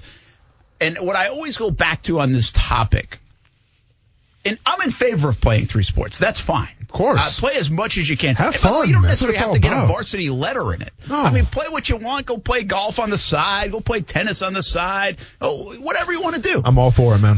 I think the more the merrier. You're absolutely right. But I think we hear this kind of stuff all the time. This is where this is my soapbox part of it. Okay. We hear it from the 1% athlete all the time about play three sports, play three sports. Well, you are the 1% athlete. you are so athletic and gifted. And Yeah. by the way, driven and work hard and all those other things. I'm not to take anything away, but you are so gifted that you can. But if I, Brent, the 18 year old baseball player, want to be close to as good as you are or close that gap, I got to work 50 times as hard. So I've got to put all my concentration into that spot sport or uh, most of it. Like I said, I still go play golf and all those other things, but I'm I'm hitting man every day. Doesn't matter if it's spring or fall or winter, whatever. So I think that's always been a disconnect for me. I understand what people say. Yes, uh, you should play three sports. Yes, baseball coaches a lot will say, I want the football player. He's tough and we got a bunch of wimps over here. Yeah, I get it. Yeah, no doubt. But my point is if you are even above average, if you want to be great and close that gap between you and the others that are great, well, there's only one way to do it, and that is outwork them Master your and work on your craft mm-hmm. and do something they can't. And, and try to gain. I'm not saying that's going to guarantee it, but try to gain. Now, specialization didn't come in because of that. Specialization came in because of the, a lot of the wrong reasons. And by the way, as many times as parents are at fault here, I think coaches are really at fault. They just won't admit it publicly, mm-hmm. but they subtly kind of push kids to be like, hey, we need you on the football field. We need you in spring ball. We need you here in the summer. I mean, look how all our sports have become year round. Yeah. So again, this is a little bit taken out of context. Deion didn't answer it that way, but it just got me onto that. Like, I, I always have an issue with those one percent athletes saying, "Hey, you got to play three sports. Play three sports." I don't think everybody can play three sports and be great at one if they want to be. Now, if you want to play three sports casually. And and just hey get do it the best you can and all that's fine absolutely that is absolutely okay but if you have bigger dreams than that it takes a full concentration usually in that one sport, especially for the just okay kid. I'm just going to say this. My problem with specialization, I mean, you, you touched on some great points, but I think the point of a kid's ability to probably get burnt out if he focuses just on one sport is always prevalent. Okay. Where you see it all the time where, you know, parents push their kids, um, because, you know, to play whatever sport it is. And then, you know, maybe they get to college, but by the time they get to college, they're just like, dude, I'm over, man. I, I, I've been doing this my entire life with zero breaks. I never had another sport. It was just this all the time, this all the time. This is coming from a guy who wanted to be an NHL player growing up, you know, then switched over to football. So thankfully I had a little bit of transition there. But by the time I got to the NFL, man, I was kind of the point where I'm like, dude, this football thing, I'm still having fun. But towards then, man, it was like, woo. So It's a danger zone, no doubt. exactly. So just that's the thing with specialization. I get specialization, right? Um, it can benefit some kids. I understand that, but you got to make sure that you don't burn them out. And and and you know, playing multiple sports allows you not to do that. And I love the conversation. I just have sometimes, whether it's Mike Trout or whoever now I'm putting, like Bryce Harper, I don't know who said it. All these guys say it, but again, you are such a gifted athlete, man. You are 1%. Uh, and, and again, that's not the only reason you're in the position you're in, but I think it's just such a different perspective. That's not kind of real life, that perspective all the time. Somebody asked Deion, what team do you think Cam Newton and Jameis Winston will be on? Deion. They better be on a team, period. They deserve to start somewhere now. I like the possibilities of Jacksonville and New England. Oh, hasn't been following the Jacksonville Jaguars at all. Wow. Cam So, Newton so, starting in so he said Cam Newton for Jacksonville? He said Cam Newton or, or Jameis Winston. Oh, the, the- either the, or. the question was, what team do you think Cam Newton and Jameis Winston will be on? I'm surprised you put Jacksonville in the mix. I understand that. Uh, well, I shouldn't be. I'm surprised. That, that's an okay thing if you're i- i- if you're on the outside looking in. They that might not be the wrong assertion, man. I mean, listen, I, I think Gardner Minshew has a chance. I believe this year is about Gardner Minshew and finding out if he's the guy because you just don't want to uncover that rock. So then and- make it about Gardner Minshew. so make it about Gardner Minshew. I get it. But I also don't mind the folks on the outside saying, hey, you know what?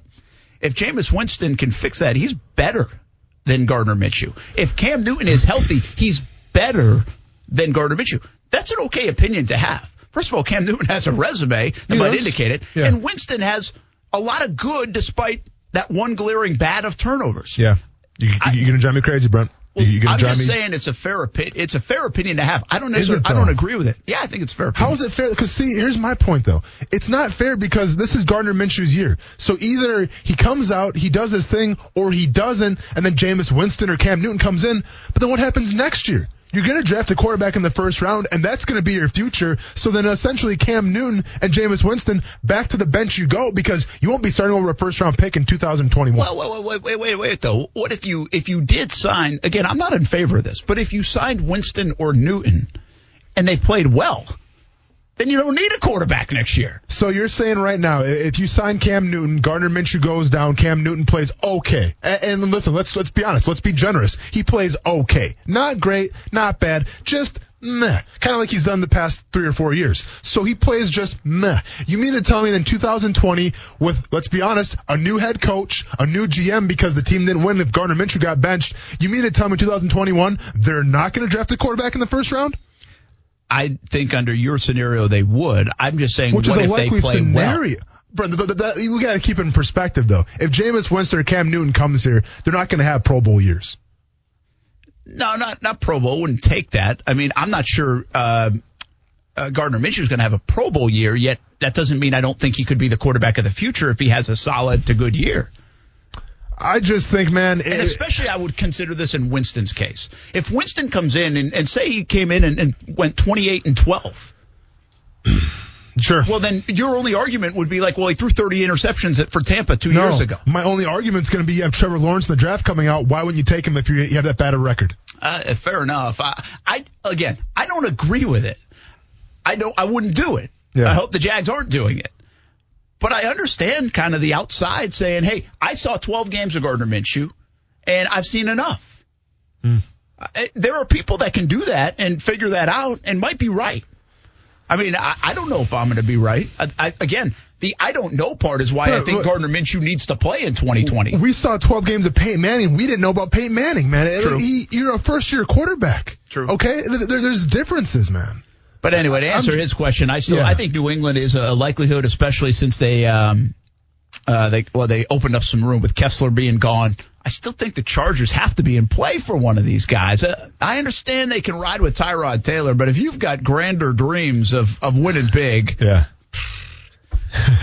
I I'm not taking a flyer on on Tyrod Taylor. But again, I, there are a lot of people that like Tyrod Taylor. That's fine. What are some of the traits you loved from your best coaches? Deion Sanders said tough and disciplined. You'd be better to answer this. Um, yeah, I That's mean, interesting. Deion said that. I know. Yeah, because think about who he played for, the coaches. Well, not only that, but he's a guy you would think when he played that almost didn't have to adhere to that because he was so talented. Yeah, Yeah, that's kind of what it comes across. I'm not saying he didn't. Yeah. But it comes across sometimes with his personality that he he's like, yeah, whatever, I'm doing whatever I'm doing today. Yeah. You know? Yeah. Uh, and that's probably an unfair thing to say, but I mean, I think his personality on top of his game and his swag kind of said, discipline what? Yeah, right. you know? No, absolutely. Um, if I was going to answer that question, what were some of the traits that I loved from some of the best coaches? I mean, you know, you throw your Andy Reid's in there. Um, you know, I mean, I even think Joe Cullen in, retrospect, like, yeah, the guy yelled nonstop, but like, you know, he, he brought something to the table that I still use to my everyday life. I think the answer's simple for me. It's a coach that's genuine. Okay? Because when you're in the NFL, if you're a professional athlete, you shouldn't need to be motivated. Okay? You're at the top of the top. You're, you're at the elite of the elite. If you need a coach to get after you and tell you to be somewhere, if you need a coach to get after you and say, go harder, run faster, study your playbook more, then professional sports just aren't for you, man. And it's a miracle you got there in the first place. So what I think, man, is any coach that's genuine, whether that's a coach that's going to chew you out, whether that's a coach that's going to, you know, hold your hand through everything, I really don't care as long as that's who you are. Because the, the biggest thing that, um, you know, drives players crazy in the NFL is coaches that put on a fake facade that you can see right through. Because I guarantee you at the end of the day, if a coach acts fake, a player will see right through that, and that's when you lose your locker room. Interesting. Um, All right, give us one more. Uh, well, I thought the Deion conversation on social media had interesting yeah discussions. Man, hey, I'm trying to find a good one real quick. Um, was that it? No, I mean there's a bunch of them, but I'm trying to find like a, a really good one here. Uh, what's the best? Okay, so what NFL locker room was the most funny? He said the Atlanta Falcons. That's not really a good one to. Um, I guess he never drank or smoked. He went into a little bit. Here we go. Do you have any regrets as far as your career goes? Uh, Deion Sanders. Many, many as far as my personal life goes, I would have put more time into baseball. Hmm. That's, That's, interesting. In hindsight, he would have done that. Yeah. Were you a huge Deion fan? I was. Yeah. I, I, mean, I was doing the Deion high step. Yeah, man. Like the, the it's funny because like people think Mike Vick and like kind of turned the Falcons around. Well, it was Deion first. You know, like uh, it's like I talked about with the Miami Hurricanes stuff. Like, you know, I had two pairs of Zubaz that had the Miami Hurricanes logo. Well, dude, I, I had like a, a I had a couple Bugs Bunny and Daffy Duck T-shirts where they're just they're rocking like the Atlanta Falcons um stuff just because of Deion Sanders. Like he put him over the top. So I was definitely a Deion Sanders fan growing up it's funny because I guess I didn't really appreciate him being that young. I'm just assumed like, oh yeah, this guy's good. He plays football. He plays baseball. Like, yeah, I'm gonna do that one day. And then all of a sudden you realize like just how special that type of player is. Because Bo Jackson, you know, I came in on the tail end of Bo Jackson. I pretty much missed out on all the Bo knows stuff. So Deion Sanders to me was kind of like my Bo Jackson. Very, uh, very good. I, I think, you know what? When I think of Deion Sanders, I can't help but think of Jalen Ramsey after covering Ramsey. And here's why I say it. I really, eh, this is one thing I had thought on Ramsey the whole time he was in Jacksonville. I don't know if he knew who he wanted to be. And at times I think he wanted to be Deion. Yeah. And Deion's Deion, man. I mean, eh, you know, I, and I understand kind of, listen, basketball players have wanted to be Michael Jordan and, and Kobe Bryant, and I get it. But I almost feel like he wanted too much to be Deion in terms mm-hmm. of the flair, the personality, in front of a microphone, some of those things. It's one thing to be with the game. Yeah. And, and maybe even strive for that and be better than that. But that was just my take. I, I just had that view at times that I, I would kind of see Jalen do something or would be around Jalen doing something. It's like, I feel like he's trying to be Deion, well, and that's a little out of character. No, nobody is Deion. Deion's Deion, and, exactly. and Jalen's Jalen. And I think that got him confused at times. Uh, again, I, I'd love to 20 years down the road, kind of do this kind of Twitter session or an interview session with yeah. Jalen. Mm-hmm. And, and I'd be interested to hear him talk about these days. And as he was trying to find himself of who he was, I still think was one of, I don't know if it's a fault. I think we all do that. But I think he took some of the time in Jacksonville to try to find out who he was, not as a player, mm-hmm. but almost as a star athlete when you talk about some of the greatest of all time, when you talk about your Michael Jordans, your Kobe Bryants, even your Tom Brady's now, yes, they're prolific players, Brent. You know, like the best ever, obviously. But like their press conferences and the way they presented themselves, to me, like they were never flashy. Like to me, Michael Jordan was never like, you know, check out what I'm wearing. Like, look at me. To me, Michael Jordan spoke with his basketball play. Same thing with Kobe Bryant. They spoke with their work ethic. Same thing with Tom Brady.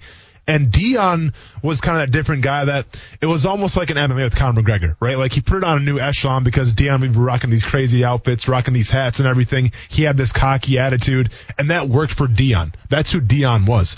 The problem though with like guys like Jalen Ramsey is if that's not who you are and you try to put on a facade, you try to act like somebody, that's energy, man. And, and, eventually, like it seems cool at first, but eventually you're gonna burn yourself out. You see it happen all the time in UFC. Everyone tries to be like Conor McGregor. There's only one Conor McGregor. Yeah. Because eventually, the energy that you put in to try to hype up a fight, the energy that you put in to try to market yourself, it'll come back to bite you because it takes away from your performance in the cage or on the field.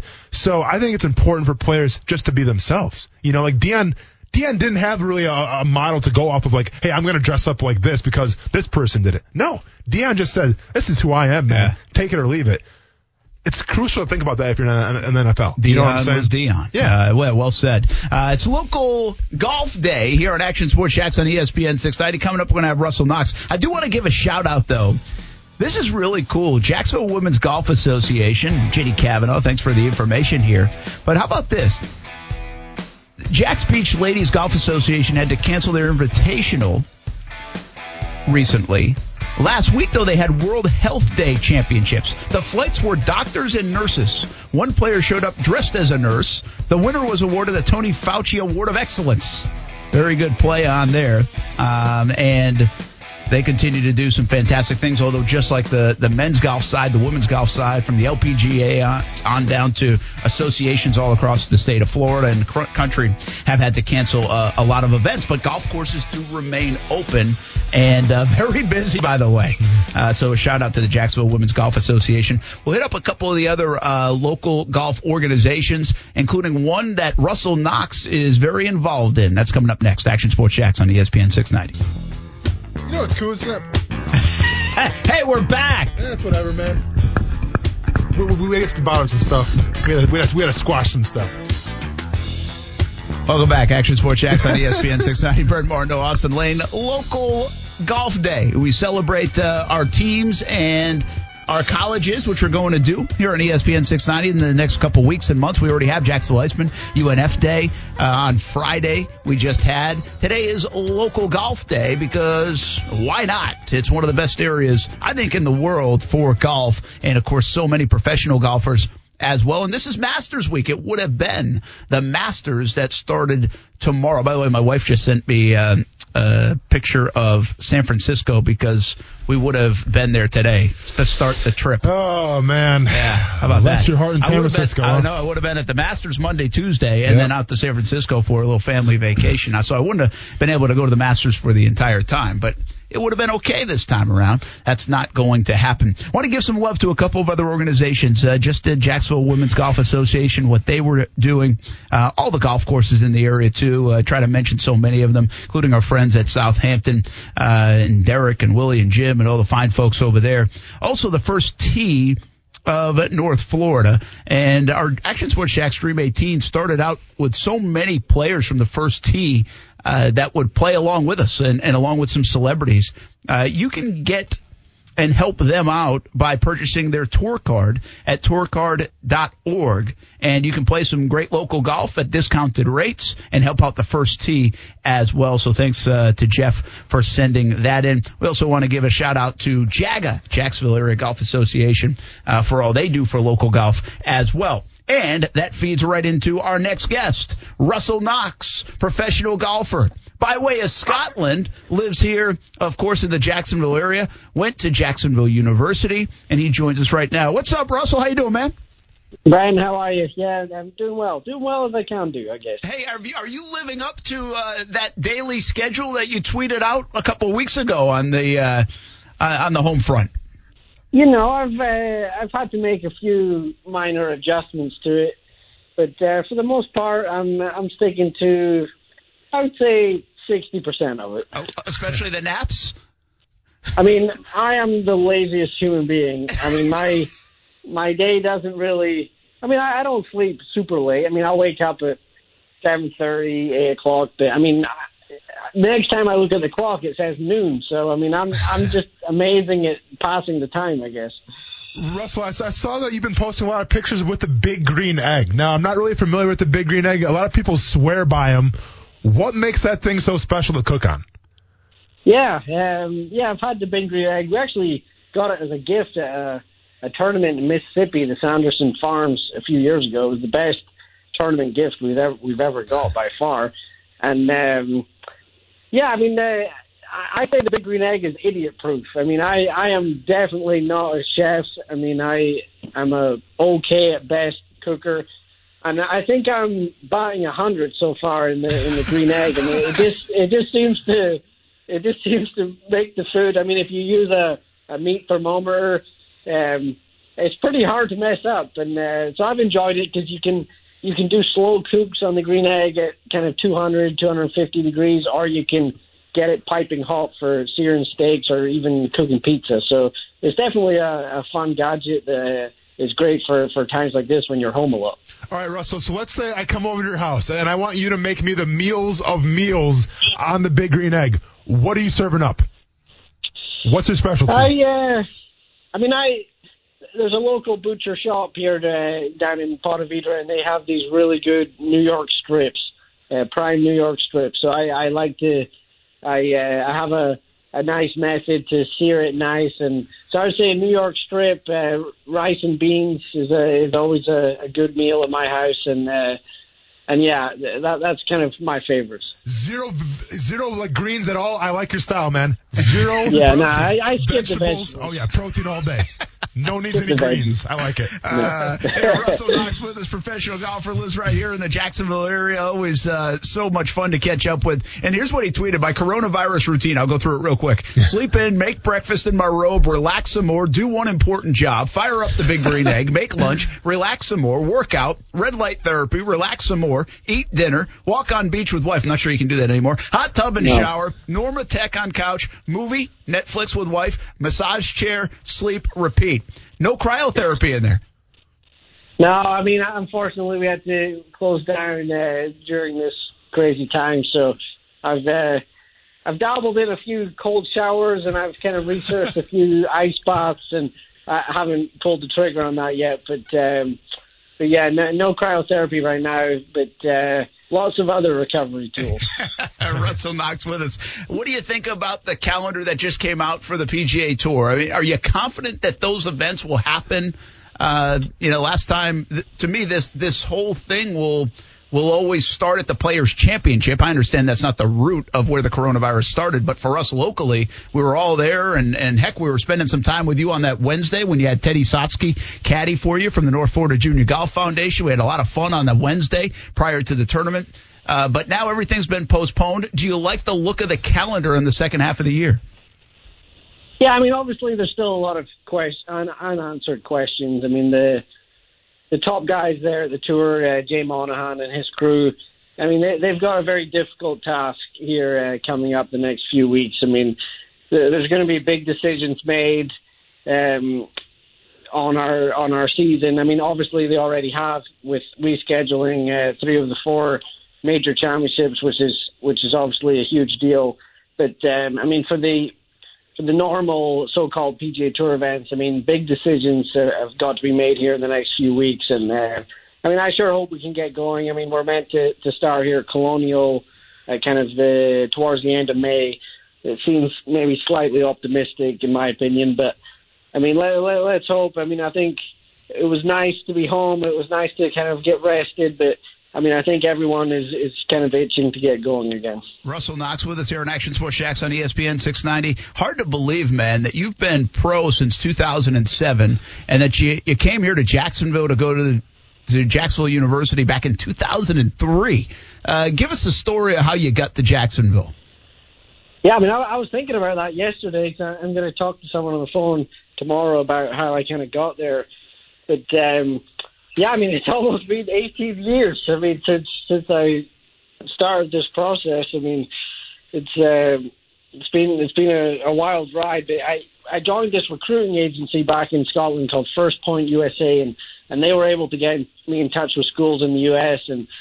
And to be honest, I was I was from this little small town in in Scotland, uh, way up there. I just wanted to go play golf where it was warm. I'd fed up with the snow and the cold weather, so um, my dad and I came over on a on a trip to Jacksonville, and and I got to fall in love with the, the coach Mike Fleming at the time, and we just hit it off. And Jacksonville was a cool place, obviously TPC Sawgrass and all these other cool parts of the town, and I, I would have went anywhere I visited first, just because it was so different to me. It was cool. And uh, I mean, obviously, I've I've been in Jacksonville ever since, so it was a it was a home run for me, and uh, I enjoyed my four years at JU, and it was definitely uh, some of the best years of my life. Russell, a cool thing to see, you know, you with Twitter and everything is the fact that you're obviously making the best right now of a pretty bad situation that's happening outside, right? And one of those things that you're doing is, you know, you're posting some of your, you know, your jump roping things that you do. You go for runs and walks and things like that. So you're you're staying in shape. With obviously you're a professional athlete, you have to do that. But my question to you is, you're obviously a professional athlete, and goals are a big part of your everyday life. So in posting these workout videos and things like that, do you have any goals in ter- terms of like w- working out, like that you want to accomplish? Accomplish before this whole thing's done with the quarantine? Yeah, I mean that's a great question. Um, to be honest, I, I've never been a great goal setter. Um, I mean, obviously, this is a, a great time for for me to kind of hit the reset button here and, and kind of evaluate my whole um, whole career. To be honest, I mean, it's been almost 10 years now on the PGA Tour, but I'm at kind of that age and crossroads where I could go kind of either direction. So it's kind of asked myself that question of like, how much do I want it? How much do I want to put in the time? And, and to be honest, that I mean, th- this kind of little break here has given me time to work out harder than I've ever worked out before. I mean, I've always been, I mean, somewhat lazy, self-described. So, I mean, I've, I've played a lot of golf. I've walked a lot of miles, obviously, but I haven't quite put in as much time in the gym as, as I would have liked.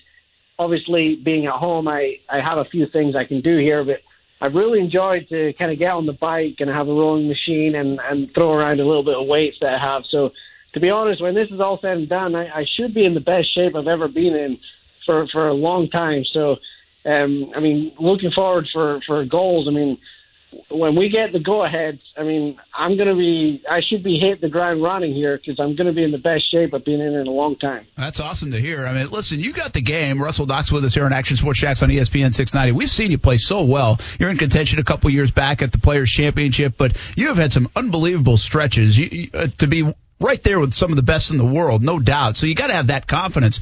How how important at the end of the day, when when you do look back at your career, would winning a major be? Uh, does or is there a tournament that you have to win that you're like I got to check that box? Is there anything that comes to mind for you in that sense? Yeah, I mean, obviously, I mean, right now I wouldn't be in a major, so I mean, it'd be easy for me to say, "Oh, yeah, I want to win a major right now," but I mean, that might be slightly unrealistic at this precise moment. I mean, do I think I have the potential? Absolutely. So, I mean, there's a few tournaments that if I in in my career that if I don't have at least another couple great opportunities to win, I'll be disappointed. And I mean, one of those obviously is the Players Championship in, in Jacksonville here. I, I know I can play well on that course. I've, I've proved to myself in the past. Um, Hilton Head up in Harbour Town for the the RBC Heritage is another one. I've been close there a few times, and then also um, Colonial in, in Fort Worth. I mean, those are the three tournaments that I kind of see as my major championships for the year. The other one would be the Travelers in, in, in Hartford, which uh, fortunately I've already won. So those are my, my kind of four big tournaments of the year that I look forward to, and I, I really know that the course suits my game, and and I have to be kind of looking to kind of peak at those those weeks.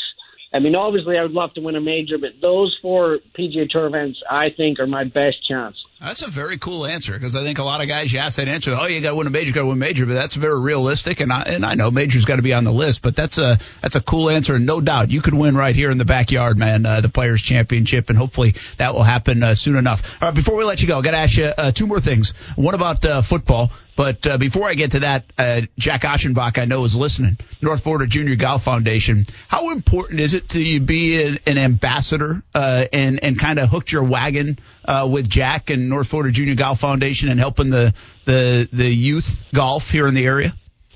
Yeah, I mean, I, I got to know Jack last couple of years now, and I mean, Jack's a legend. I mean, he uh, he's he's underappreciated for how much he does for for local junior golf in in Jacksonville area. I mean, he is he is full time all over the place. That guy deserves a medal. So. Uh, next time you see Jack, give me a, a pat on the back for me. He's he works very hard, but it's it's nice. My uh, niece and nephew are uh, are that kind of age now, where they're they're playing in North Florida Junior Golf tournaments. So it, it's it's fun for me to go uh, cheer them on and and just kind of see see the kids playing and and see how much they they they love competing and it, it helps me in in my game in a way. I mean, the the kids are fearless. They they love playing. They they play quickly, which is great and and it, it really has been a joy to kind of be around uh, the kids from North Florida Junior Golf. And I mean, uh, I wish I could do more. Uh, and then, and hopefully, as as the years go forward here, we can we can have another uh, tournament. Uh, we had a tournament, Russell Knox and, and friends uh, last year, but it got rained out, so we didn't get to play. And so there, there's there's a lot of things I, w- I would still love to do to to help the tour and and hopefully moving forward, we uh, I would love to be able to do that. Well, you've done a great job with it, man. Uh, Russell Knox been a great ambassador for North Florida Junior Golf Foundation. You said it about Jack Aschenbach, one of the best uh, that you'll ever meet. He helped me start the Dream 18 uh, all those years ago, uh, now a decade ago, and uh, North Florida Junior Golf Foundation, one of our recipients and, and beneficiaries for some of the dollars that we make from the Action Sports Jax Dream 18. And Russell's been a helper in the past by playing on our Dream 18 too, so we appreciate him. All right, I'll let you go with this. I know you love uh, you're you're a Jags fan, right? Uh, uh, who did you grow up rooting for? Football wise, uh, there in Scotland, or how big of a soccer fan were you? And how does your Jags um, fandom relate? Yeah, I mean, I was a huge soccer fan. Uh, I mean, growing up in in Scotland, I mean, football as we call it. I mean, that's everything. I mean, uh, I grew up being a an, an Aberdeen fan, which uh, they were very marginal at best uh, growing up. So, but I, I was I supported them because my next door neighbors were older kids and they supported them, so it was cool for me to to, to do that. But uh, I mean, I, I'm a, I'm a big Manchester United fan now. I have been for years, and I like to. It's been great over the last few years here. I mean, there's so many more opportunities to watch the games on on Saturday mornings, and the coverage in the U.S. is actually very good now. So it makes it easy for us Brits to to be able to watch back home.